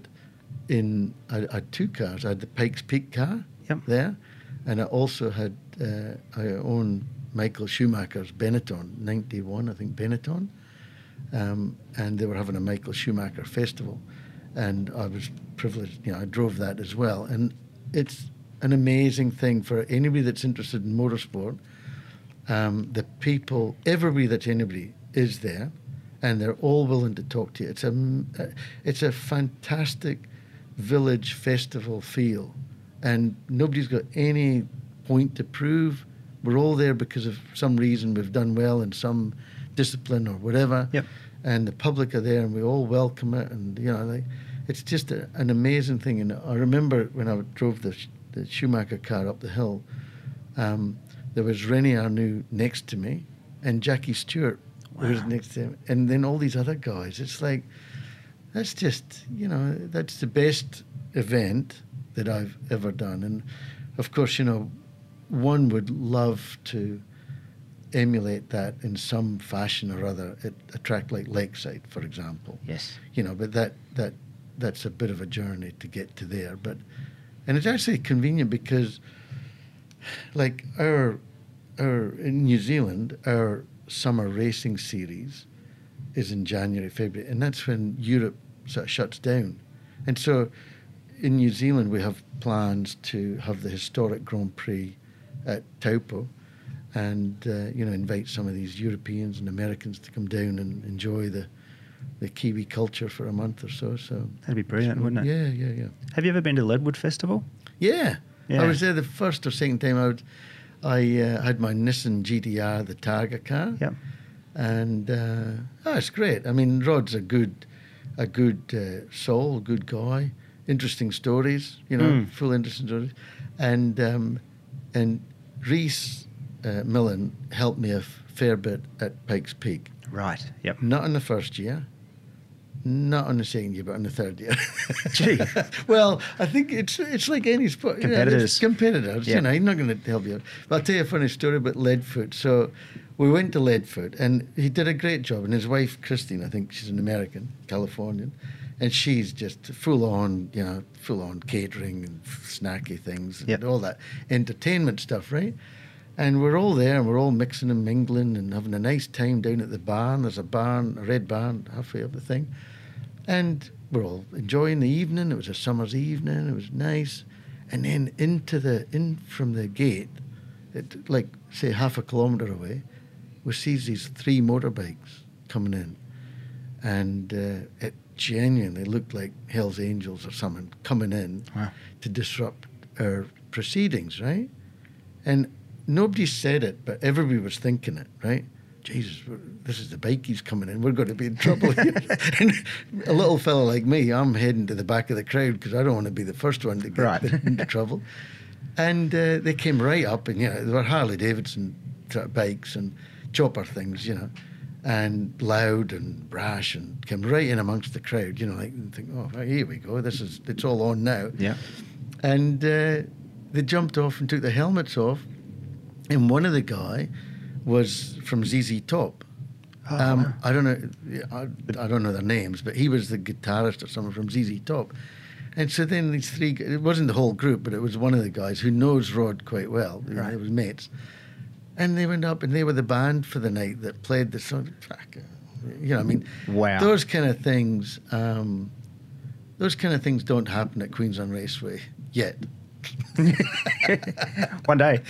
Well, one day. I mean, we're building a corporate level out there. Yes. That I fully intend to, um, you know, use for for um, you know casual events. You know, dinners with stars and stuff like that. Because, uh, you know, we can pull a few favors from a few people. Um, you know, and and you know, since my investment in, you know, I've I've known Roland Dane for 10 years, say. But since my investment in Triple Eight, I've got to know him a whole lot better. Right. And a whole lot more. And, uh, you know, what a fantastic human mm. with a fantastic story, uh, connections, and ability to make things work. And, you know, an evening with Roland Dane, and I haven't even asked him, but, you know, an evening with Roland Dane would interest so many people in so sure. many ways you know, not just talking about his Bathurst win or whatever it is. You know, he's a car dealer in England, you know, and the people that he mixed and mingled with there and and how he's got on through life. I, I, I find that very interesting. I, I know that most people find that interesting. And that, that was like myself talking to you today. I have a list of certain things I wanted to touch on and that. but a lot of it wasn't motorsport. The stuff I wanted to talk to you about, the original. It's the same deal. Like everyone's got a life story, don't, don't they? Absolutely, man. And that's, I'm telling you, write it down. And don't tell any lies. Yeah. Like the rule is, you're not allowed to use it as a tool or a, uh, you know, a spiteful weapon or say something that's not quite right. And you know, I think, I think that would be the wrong thing to do. Mm. You know. With Queensland Raceway, we'll touch on that because I don't want to hold you for too long as Did well. Did you I say. Queensland or Queensland? You're not going to change it, are you? it's probably my poor speech. Um, but yeah, Queensland Raceway.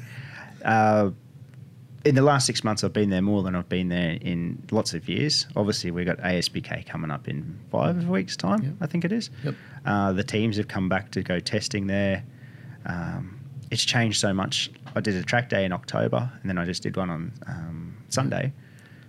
Going through the gate the first time in January again to go to the test, the, the touch has changed already Yeah. to go there. Hey, Yeah. there's a lot of work. Yeah, look, I mean, it wasn't a, it wasn't a high platform that I had to build on.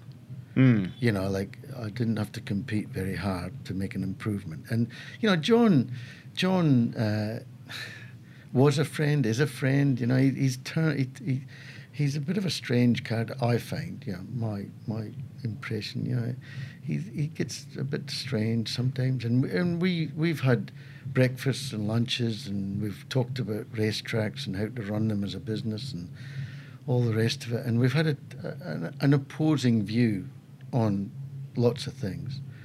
And John doesn't uh, seem to uh, see the things that I see when I go into a property. So um, I cannot expect any customer of mine to put up with substandard uh, facilities. I mean, that's just it. that's just inhumane. At, at- at this point in in the centuries, we shouldn't be doing that. You know, I mean, uh, people should have a decent uh, facility when they come, and particularly when they pay to be there. Mm. It even makes less sense to not provide something decent. So, um, you know, John sold it to me for 12 million. I don't mind telling people because it's the truth. 12 million. Uh, I'm going to spend 10 million on it before we hold our hand out to the state government for anything else. I, I don't. I couldn't be bothered to be quite honest, but I've been advised that's what we should be doing. Yeah. Um, um, and I think the important thing too is that it remains Queensland Raceway. I'm I'm determined that it stays that way Yeah. uh, because when I'm dead and gone, it should still be Queensland Raceway. Yeah. I mean, I might have a few signs that say Queensland Raceway just for a bit of a giggle. Uh, just Just on your car. run a run a competition or something, you know. But um, no, I think it, it it belongs to Queensland, and uh, I'll do my bit. And uh, you know, I, I'm I'm going to have a big open day, uh, probably July, I would think, where we'll invite you know just people Yep. can come and see. Competitors can come. People can, you know, people can come. Children can come. I don't, I don't really care. People can just come and see what they've got in Queensland Raceway. And, and I think if I can not uh, talk too ahead of myself, um, I think the Ipswich City Council are going to make some pretty big improvements to the precinct Right. because they've seen that they've actually seen how bad it really is. You know, as it just as a precinct, it, Yep. it hasn't been loved. Um, the drag strip just got some federal money to improve their uh, infrastructure and some bits and pieces. Um, I think the roadway needs to be looked at. The signage at the front needs to be looked at. So I think we'll see some investment from Ipswich City Council uh, into making the Ipswich Motorsport Precinct into something that they should be proud of and the people, the, the local community can be proud of. And as I said before, if we're going to build a nighttime evening um, event structure for next year, you know, it needs to be better lit, it needs to be better signed, you know, all that stuff. So I think they're pretty keen to do that because um, of the um, the push forward that we're doing. And you know, everybody wants the V8s back, For sure. know, and I think it's very. I think the V8s want to come back too, because uh, the demographic that we get out there is V8 stuff. You know, that, that's what they want to see. It's their core, isn't it? It's their Yeah. core, mate. And, uh, you know, I think it ranks quite highly in the V8 um, you know, business model as far as, you know, uh, gigs that they can make a return on. So Yep. I think we'll see them back. I'm pretty sure that they'll be back. I mean, they're a different business now to, to what I haven't met the new um, owners. Um, but, you know, I mean, I'm sure they'll be as commercial as the last ones. So, you know, I mean, we'll just have to see what happens there. And I think we'll get, uh, because of the, the situation, I think we'll get more support from, um, you know, Tourism Queensland or whatever it is that, Yep. that we can help to help lure them back. because it's one of those things too. Like we, we need circuits to race at. Mm-hmm. The V8s, most of the venues are not circuit based. Um, yeah, and that's a problem for everybody. Um, and it's maybe just a phase that we're going through. Certainly, you know, I think uh, when you're talking spectators, you can get a hell of a lot of people into a street race that were just passing by or whatever it was, and the hotels are there, cafes are there, and everything else. But it's not convenient for the people that live there. I mean, I lived on the Indy track. Uh, I've just moved into the old folks' home at Sanctuary Cove. Wow. but um, I lived at Paradise Waters for many years, and it was an absolute friggin' disruption uh, when they were doing that the the track. So I'm not sure that that's going to got a long life span. Um, and if you look at in America, NASCAR and stuff, they don't need a street. You know, they've got big ovals and stuff. And I think uh, with TikTok and apps and Google and everything else that's happening, this 360 camera stuff that's that's been talked about inside the cars and stuff, you know, um, spectators, big thing. I, I'm not, you know, so the big thing for street races was spectators Yes. to get the tickets in. Yep. And we've seen spectators dwindle, uh, if we're truthful, um, over the years, right?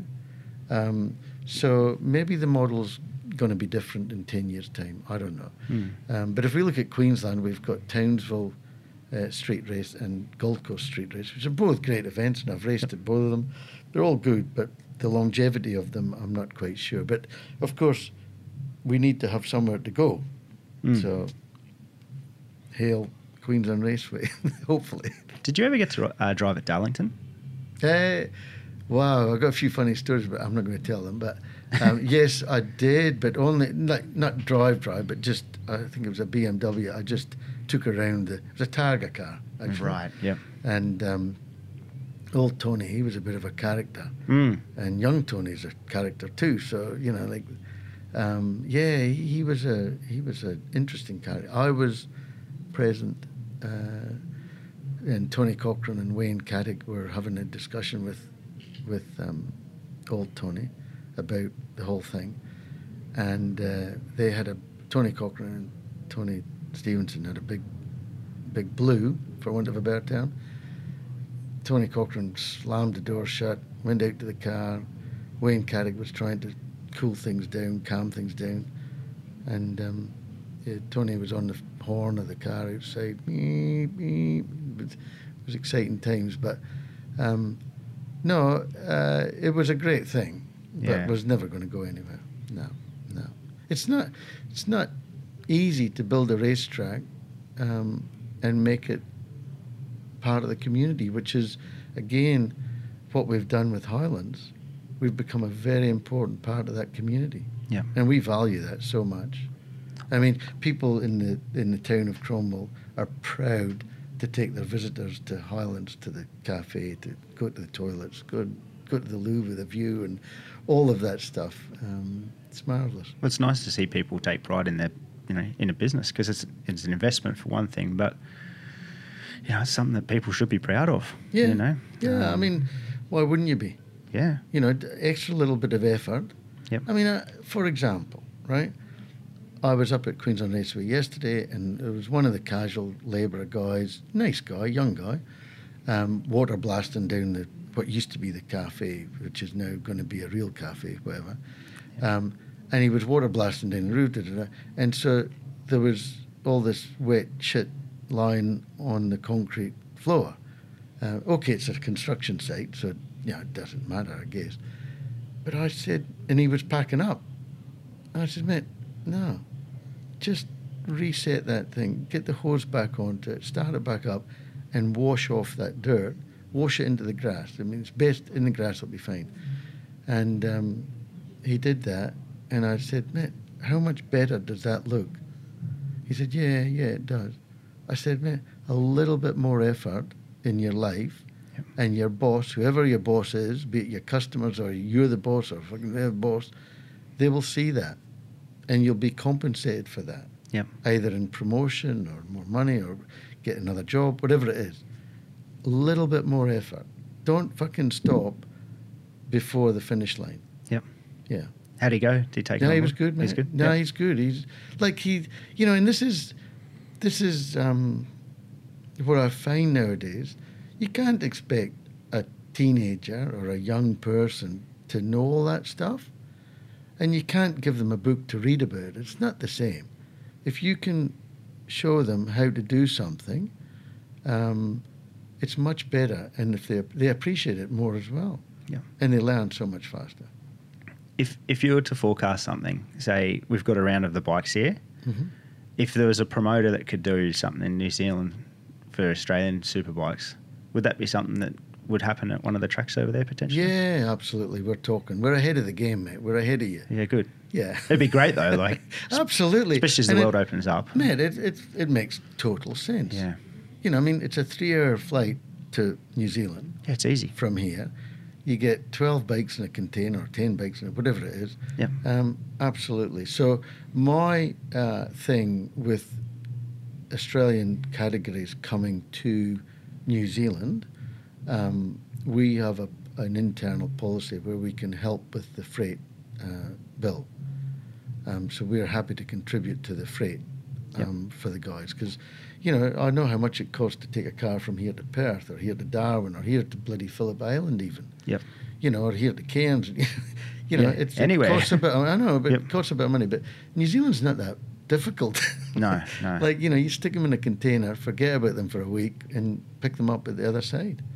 And we so we can organise and facilitate all of that stuff to make it easy. And you know, um, whilst I had the Australian GT series, we obviously did that for a few years Yep. over the Highlands.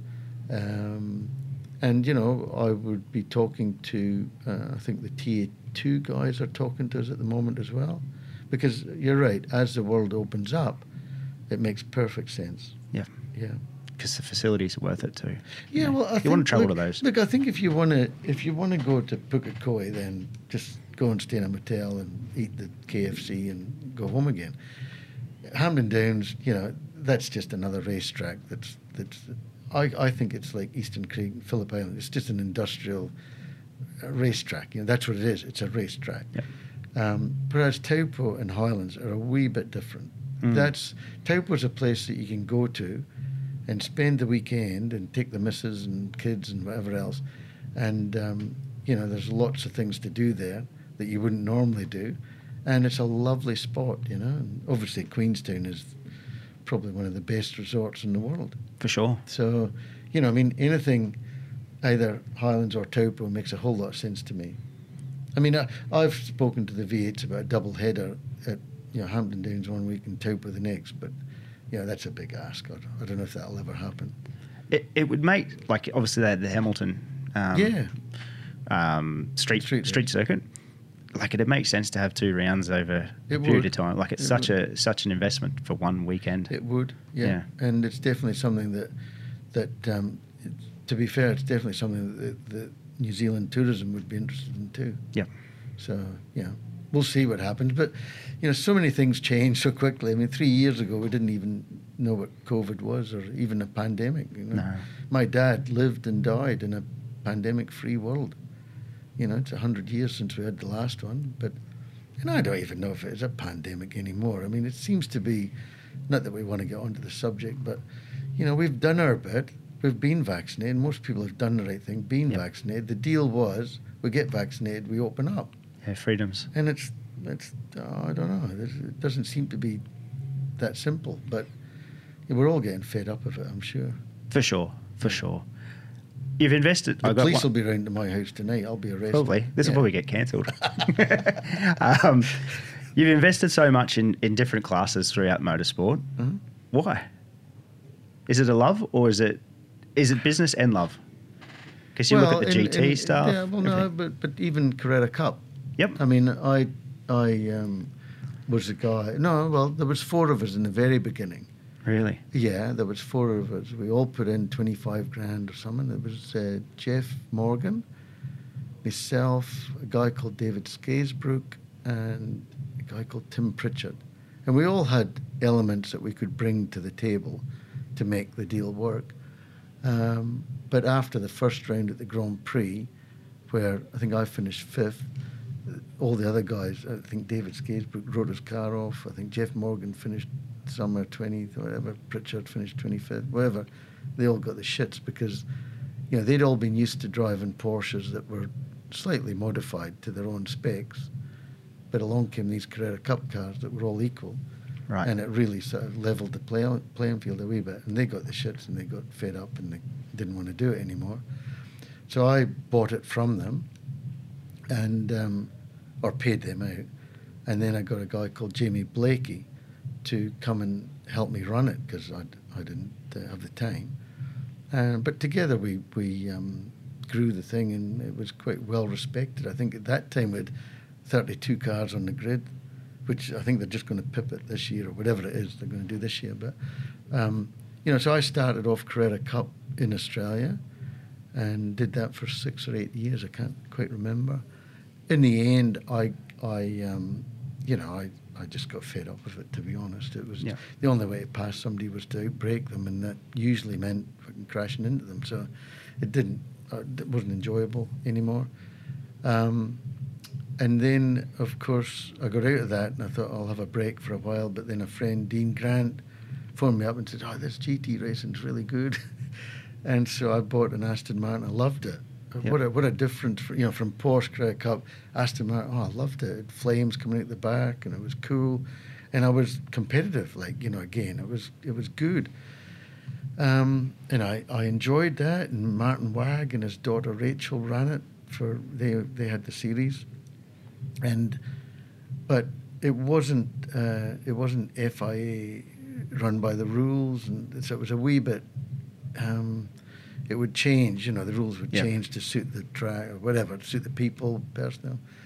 So it was getting out of hand, and then we had a revolt one day at Eastern Creek, and all the drivers didn't go. Oh, there was just, a, we were all just unhappy with the way it was being run, and Martin just had the shits with it. And so I phoned him up and said, mate, you have got to change this, or it's going to, yeah, it's going to kill you. It's, Rachel was crying, you know, it's, it's just not right. We've got to do something about it. And he said, "Do you want to buy it?" I said, oh, "Not really, but yeah, well, if uh, you know, if, if it means a good thing." So, I think I bought GTS to try and fix it, Yep. and uh, fix it we did, and uh, caused a few a few ripples along the way with V8s and Porsche Grey Cup and all that stuff. So GTS were really booming. Mm. And what happened in GTs was that um, I didn't mind sharing the success with the competitors. But um, prize money, we were talking prize money, let's do this, let's go to New Zealand. You know, we're doing all this stuff that was different and, and funky. Um, but some of the competitors were were staunch and said, no, we want to be with the V8s and we want to do the TV thing and we want to do this.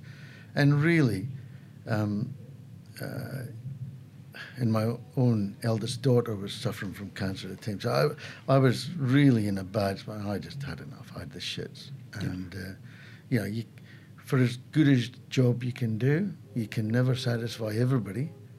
And it only takes three people to piss you off. And that they did. Yeah. And they never raced the next year. After we changed the rules to suit their demands, yeah, they, they didn't race the following year. So, and so GTs kind of slipped away from me a wee bit. I, I, I lost interest completely. Yep. And um, then Jim Manolios, the Pirelli guy, he, he wanted to buy it and he, bought it for whatever reason. And then, you know, I don't know, changed things again and it sort of faltered. Yep. Went back into the hands of CAMS and now ARG have got it. And I think they'll do a good job of it. Mm. Um, and it's very unfortunate that the 12 hours been disrupted with COVID because that was gathering momentum, if you like. For sure, yeah. Um, I don't know what's going to happen this year. I don't think we're totally over COVID. I'm not quite sure. Um, but we'll try and support it if, if, if it's going to go. And then, of course, sorry, uh, Aussie race cars after that. Yeah.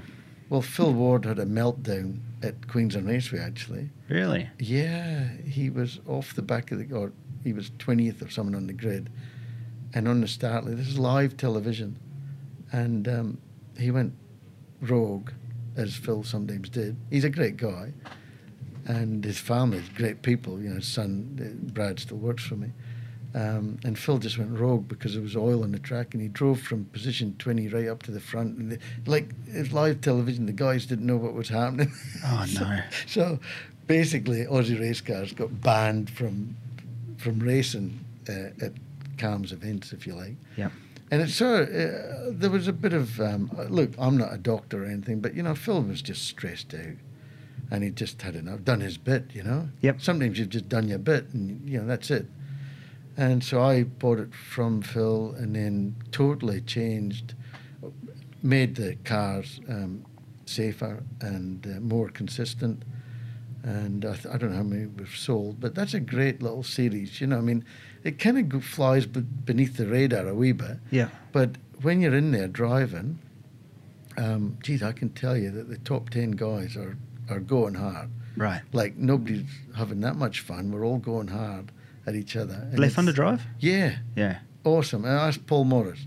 Yep. He reckons they're the best thing ever to drive. And they are. They're, they're incredible. You can feel the front wheels lifting at the corners and stuff. And it's just, and you know, it's, it's, if any category is there for the fun of it, that's the category. Right. Nobody's that serious, to be fair. We're all pretty good, but nobody's making a career out of it. You know, it's not, it's not like the Toyota Toyota 86 series for, you know you got that bash goal. of yeah, Yep. yeah, yeah. I mean, none of that. Mm. You get you get a cup, guaranteed. You'll get a cup once a year. Perfect. Yeah, in a sandwich or something, chocolate chocolate, Chocolate frog or something. Yeah. What happens to Lakeside? oh well, you'd have to ask John Tetley that. Does it Um, improve? do you think? Like, obviously, um, it doesn't look like it has. Do you think it will? I don't uh, look. I'm going to be. There's enough bloody people on Google Books that have got Yeah. an opinion there that that is uh, uninformed. To be quite honest, Yeah. um, Lakeside as a race track is past its use by date. Absolutely. If you're going to have what I would call speed events there, um, you're running a risk that's unnecessary Yeah. right? There's no doubt of that, and I'll, know, let any man challenge me on that. Um, it, it would need, and I'm going to say it would need between three and four million dollars spent on it, just to make it safe so that you could sleep at night, right? Yep. Now, honestly, you can.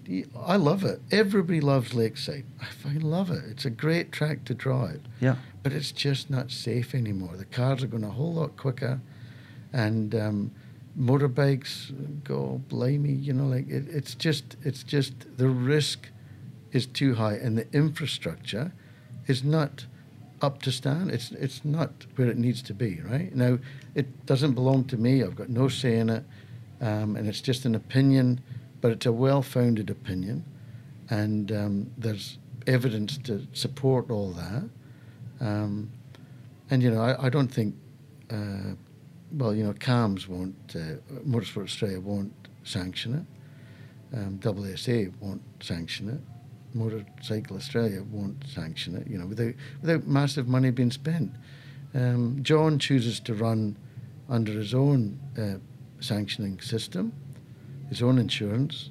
That and it's John's risk. That's that's his thing. Yeah. But you know, I've had experience with insurance companies in in uh, my other commercial world, you know, of, of food manufacture or whatever. And my opinion of insurance companies is that if they can see a fucking crack in the wall that they can sneak through, they're through. They're in it, They're gone. And I know that, you know, like you, you have a duty of care, you have a responsibility to present a facility that's that's you know up to standard. And if they thought if, if anything happened and they thought there was an issue, it would be a difficult uh, thing to deal with. And uh, look, it doesn't need to get that far. Honestly, if John was to ask me, or if you're asking me, what would I do? I would have to spend some money on it. And John's got plenty of money. Don't don't Yeah. think he hasn't. He's got plenty. Um, you need to spend some money on it to at least bring it up to a safe standard that's acceptable. Spend some money on landscape. It's a beautiful setting. It'll never be houses, despite what people talk about houses and that. It's in the water catchment area of the lake, so it's never going to be houses, right? Right. So let's just take that one off the table for Yeah. everybody. Um, you need to, you know, the noise issue won't go away. So John needs to manage that by, same as we do at Highlands. We have 16 noisy days a year. You know, that's what we've got. Yep. And we manage it well. So, you know, you need to work with the community and make it truly a, a historical park Yep. and in a lovely setting with, you know, good infrastructure, period infrastructure. You know, I'm not saying put a big glass tower, control tower on it. No, it needs to, this is my vision. Yep. It needs to be a period piece where it has that good Goodwood feel to it once a year, you know, like just have two events a year that involve some form of speed or racing or whatever. Yep. And the rest of the time, um, if it's presented well and the grass is mowed and everything's nice, other people will use it for, you know, just what they call happy laps. People just driving around the track. And, Yep. you know, I could see, like the Nürburgring, you can go there with your camper van and drive around the Nürburgring for 20 euros or something. Mm. You know, you could go to Lakeside on a Sunday afternoon and pay $5 or $25 or whatever and do a couple of laps an in your experience. car. It's an experience. I mean, there's, and this is going back to what I was saying before about people that build racetracks and have this vision of having big races and stuff. There, very difficult to make a living doing that.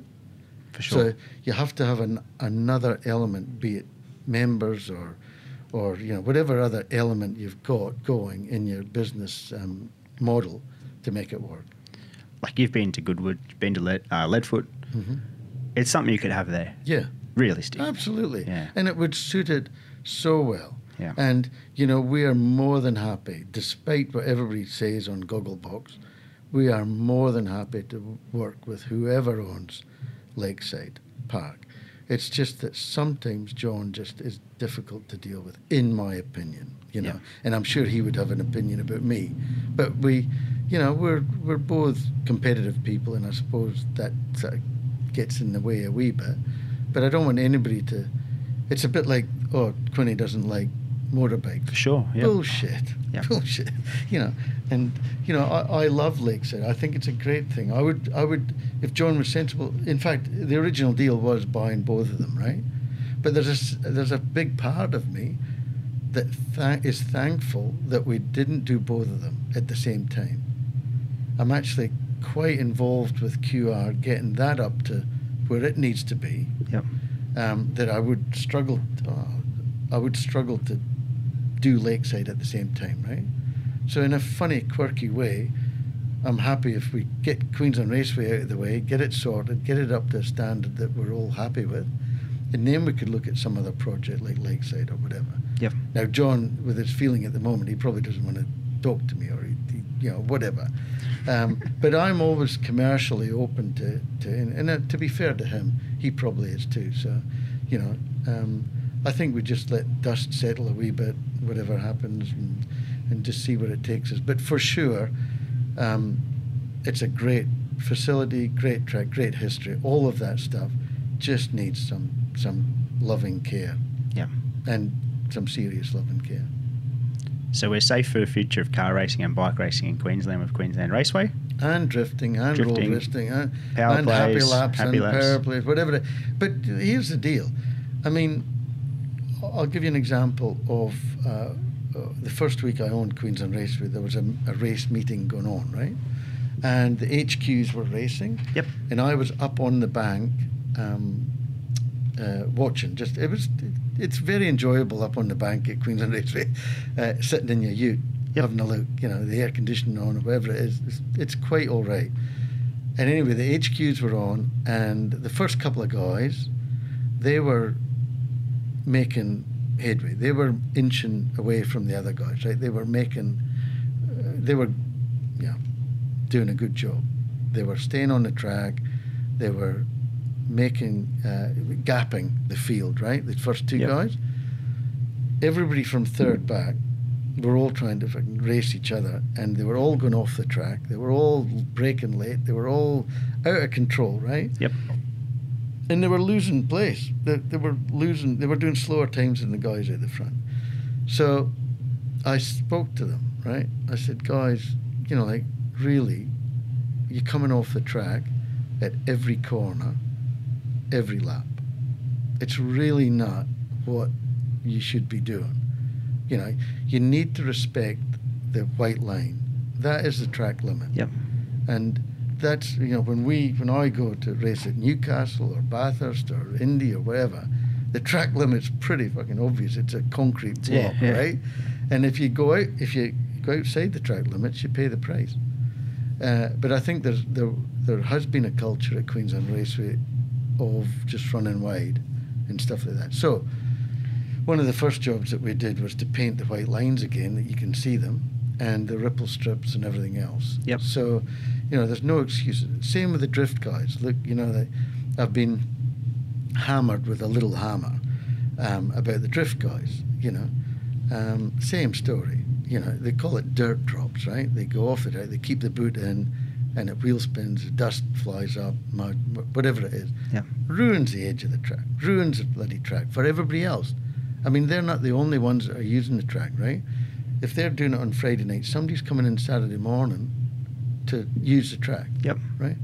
So, um, and we've learned this in New Zealand as well at Hampton Downs. Same deal, you know. Um, I say to the drift guys, you've got 12 metres of asphalt all the way around Queensland Raceway. It doesn't go to nine or four or anything. It's 12 metres all the way around. Your car's two metres wide. If you put it sideways, it's five metres wide. You've got plenty room, and a professional drifter, a proper drifter, can drift around Queensland Raceway without going off the track every lap, right? Yep. I've seen Mad Mike drift up um, Leadfoot. Hmm. Yeah. Uh, How wide's that? Four meters? if Maybe, that? yeah, Maybe. yeah. he drifts all the way up there, right? Wow. So, y- if you're a drifter, you can drift. If you can't keep it on 12 meters of track, you're simply a hoon. And you need to learn how to drift. And there's plenty of avenues at Queensland Raceway. In fact, we're developing programs now that will help guys become good drifters. And you know, it's pretty simple. So until they can drift properly side by side and all that stuff, um, we're putting tires, truck tires, strategically placed. Yep. Uh, now they're not they're not encroaching on the 12 meter mark, so you've still got 12 meters. Yep. But if you want to go outside the track, then you're probably going to damage your car more than you're going to damage the track, and that's the way it should be. I mean, I remember, I don't know, 15, 20 years ago, hiring cars from Hertz in Tasmania. I'll probably get arrested later on. hiring cars from Tasmania, Hertz, Yep. going to Symmons Plains, taking the number plates off and hooning around Symmons Plains, right? And delivering the car back to Hertz with no tyres, no brakes. Not, you know, there was a whole bunch of us doing it, not just at Symmons Plains, but elsewhere. You can't do that anymore. Hertz are on to you. Hertz could take 20 pictures of the car before you hire it, and if you bash it in any way, shape, or form, it costs you like three grand if you haven't insured it. Yes. So it's progress. It's what's happening. You know, like people get an opportunity, they take advantage, they then think the advantage is the norm, and then somebody has to address it. And that's simply that all that's happened at um, Queensland Raceway and Taupo and Hampton Downs. So for that that little bit of time, there's like a hailstorm of bad meat, bad press comes or bad comments come through of people, you know, saying, "Oh, he's restricting the track," or "This is happening." But realistically, it's something you're just doing because of a reason. Well, absolutely. I mean, I'm no, I'm not a dummy. I'm, I'm, No. I'm an experienced guy that listens to all sides of the story, Yep. right, and then makes a makes a commercial decision of how it can be better for everybody. or better for the business. And you know that's my job, I guess. Plus and and a you know, like yeah, and people people will always criticize you, mate. I mean, you're not going to travel through life without a bit of criticism. And obviously, the Google box has made it a whole lot easier for people to For sure. to do that. And I would just, you know, uh, they need to be informed before they have an opinion. Yep. It's the same as you know people that that complain about something without a solution. You know, what's the point? You know, we Makes all no sense. we all see the fucking problem. what's the solution? Yep. That's the answer. You know that. So I don't complain about anything unless I've got a suggestion or a a, a sort of a, a considered opinion. Because one of the things we've fallen into as a society too, like you, you've been, you've worked hard to race at all these different tracks and good cars at these tracks. Is we've made massive runoff at all the every track around the world now. Mm-hmm. We've fallen into a thing where everyone just runs wide. Yeah, but it's slow. no consequence. So what's the point? I mean, Yeah. I, I don't quite get all that stuff. No, it's and, annoying. And the the runoff is, um, you know, if you if you come unstuck or Yeah. any of that stuff, that's what it's there for. It's not there to be used. It's not extra track. No, and there's a very good guy that I've, I've met a couple of times in England, um, Dr. Jonathan Palmer. Right. He owns uh, about I don't know, what five or seven tracks in the UK, and he's very very staunch on track limits. In fact, he's gone to the expense of putting sensors in and stuff like that, and he, you know, he'll have none of it. Yep. And I- agree with him. For you know, sure. you got 12 meters, your car's two meters wide. What the hell? It would be far cheaper for us to build and maintain a track that was four meters wide. That's all you need. Makes sense. And, Yeah. and you've just done Targa. Like, you know the limits. Yeah. You know, if there's a limit there, that's where you, Yeah, you know, so absolutely. We should leave that there, mate. This has been, this has been I- awesome. I I- can feel a whole lot of trouble coming my way, but look, uh, can I just say that Yeah. I'm approachable yes. um, by anybody at any time, so long as you haven't got a knife in your hand or something. But I'm approachable for an opinion or a reason or any of that stuff, and I encourage people to to understand more about what I'm doing um, before they look. I, I think that I don't read the goggle box thing much at all, but when I do read it, I seem to be I'm very humbled by the compliments that I receive Yep. and they far outweigh any negative stuff. So I'm I'm in a happy place. and you're hands on. This is something I was going to say too. I, I was actually out there last week. and I seen you driving around with a bunch of steel in the back of a car, and you're doing a lot of stuff there yourself. Yeah, I it's- like, but I love it. full- I, I, that, I love that. I, I'm, do? a, I'm Yeah. a working guy. I'm not. I've got people that sit behind laptops and computers in the office and bundle, Yep. and they manage the day to day, you know, that kind of stuff. And I'm going in this afternoon to to make a few decisions, I guess. Um, but that's what they like doing. I don't like doing that. I like uh, seeing things and doing stuff and touching stuff and getting into. Get, sometimes being a little bit naughty is not a bad thing. You know, like I think you know my my partner Kate. She keeps telling me off for speeding a little bit on the road, and I, I'm not I'm not bad, but I'm maybe a bit naughty. That's how I would describe it. And you know, every now and again, have a fucking Big Mac extra special meal with a hash brown. Be naughty. You don't have to eat bloody organic lettuce leaves have a good life. Go against the grain a bit, mate. Love it. Thank you so much for for obviously coming in. I think we've addressed a fair few different things there that we need to as well. Um, I don't think there's anything that's too uh, too spicy in there. I Yeah. think it right. look, uh, another uh, thing that I live by is if you tell the truth, yeah, it's a whole lot easier to remember. And because if you start telling lies, you can't remember who you told what to and everything else. So I embarrassingly sometimes have to tell the truth. And I don't shy away from anything. Um, there's a that in in the business world, there's a certain uh, thought that you should hide your wealth, or you know, be careful about how much money you tell people you've got, or whatever. I don't share that view.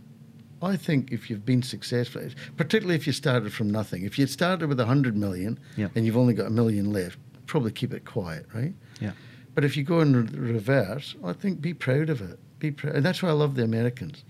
They love and they celebrate success like that. They think it's great. Whereas in Australia and New Zealand, and particularly in Scotland, it's the tall poppy thing comes out.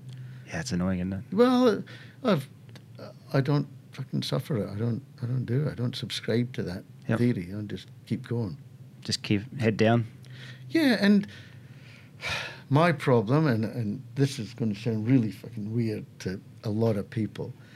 My problem now is is dealing with the wealth that I've created, and you know my children are all well looked after. Uh, my grandchildren and, the children that I care about. How do you deal with that without spoiling their lives? Because, you know, I, I inherited nothing. I got nothing um, and I've had a great life. And I would hate if that was different. And you know, so you've got to be very careful about how you disperse that or use it or what you use it for. So I'm going to ask you one more thing. I was going to wrap this up. no, you're not get you're not in the inheritance list. No, I wasn't that. No, right. No. Oh, sorry. Does money excite you? no, no, no. I, and it, most people will tell you, no, I don't do it for the money. No. And some of them are lying, right? Yeah. I don't do it for the money. I, I don't care. I've always been pretty good at that. I'm Yeah, pretty good at making money. Um, and it comes easy to me. And I'm happy to share with people how I've done it. And the first thing I'll tell you is there's no magic dust, right? It worked. I've I've worked, but made some good decisions, man. You know, like you, you, and mix with good people, and and make money. And don't be afraid of it. Don't- Be proud of it. You know, and and um, happy to share any of that bloody stuff with anybody that's that's interested. But most people, to be fair, just want to know what the code is. Yeah. You know, could you just fucking shortcut that story? Just tell me the code and I'll get on with it. It doesn't work like that. It doesn't work like that. Although I do tell, I'll be honest, I do tell a lot of young guys. To go out and find a wealthy woman and marry her. Just straight away. Just straight away. Just There's the code. that's that's a code. It's cheat code. Yeah, that's it. there you are. There we are. There's going to be Google box on that one. we'll cut that one out. Nah, nothing's been cut. So, um, yeah, once again, thank you so much, Tony. No, it's a pleasure, mate. Anytime. and um, I look forward to seeing the venue change over the time. And uh, as I say, been there more in six months than uh, than in the past fifteen odd years, and it's it's amazing to see what's happened already. Well, you want to base some of your podcasts out there once we to. get the corporate suite going and just, you know, because, you know, I think there'll be a lot of opportunity to speak to people who have done things in their life and stuff like that. I think it's a good thing. I think we need to share that For sure. because people do need to know the, how people have done it. Yeah, and you need to know the truth. Like you don't need the the whispers, I guess. You know. No, and so uh, I'm just going to. We're never going to finish this, but I'll just finish on this. Old Dick Johnson, who I love to bits. Yep. He's an absolute uh, character, right? And still, it, uh, he must be 80 now, surely. And he's still witty as, right? He's so funny when you get him up on stage. He's he's a crack. Um, so we were sta- he was out there at the weekend, or I was there, whatever was happening. We we we sort of connected together, and behind it, we were on the main street there, just outside the tower, and behind the thing it says Dick Johnson Street, right, in Yeah. sort of pale blue, shitty paint, fucking whatever, right. And I, I just said, Dick, you know, will you come back in July and we're going to rename this street once we've got the corporate thing up and everything else. And he was delighted. And he said, absolutely. And those things, those are the things that we should be doing. For sure. You know, like just recognizing um, um, Dick and getting him up on stage and, and you know, listen, having a bunch of people around listening to what he has to say because he's a hoot. Like when he gets going, because in Hampton Downs I had him and John Bowe and uh, Paul Radisich and all those guys Wow. up on stage, and it was such a hoot. Like nobody wanted to stop the evening. Like it was midnight and it's getting you know it's getting late, people. But it was so interesting to listen to these guys. Well, the their stories they have, Mhm. like your, your Jim Richards, your Yep. Paul Radisich, and that, like what they've gone through, Yeah. it's huge. Yeah. Um, and and hands on, a lot of them too. Like they've come through a time where they're but very, very hands on. Absolutely. And the bullshit lies that they tell each other and all the rest of it. It's, it's Perfect. good. It's, it's all part of the game. Lovely. Mate, we'll end it here because we Thank will get another story. But uh, thank, Thank you. you. once again. Appreciate No it. That's all we have time for on today's show. If you get the chance, head over to YouTube and hit subscribe on the Torque and Chatter page. Also, head over to iTunes and give us a star rating and a review there. It all helps to get the podcast out there. A big thank you goes to everyone that's been doing this already, and uh, we'll be back with another show soon.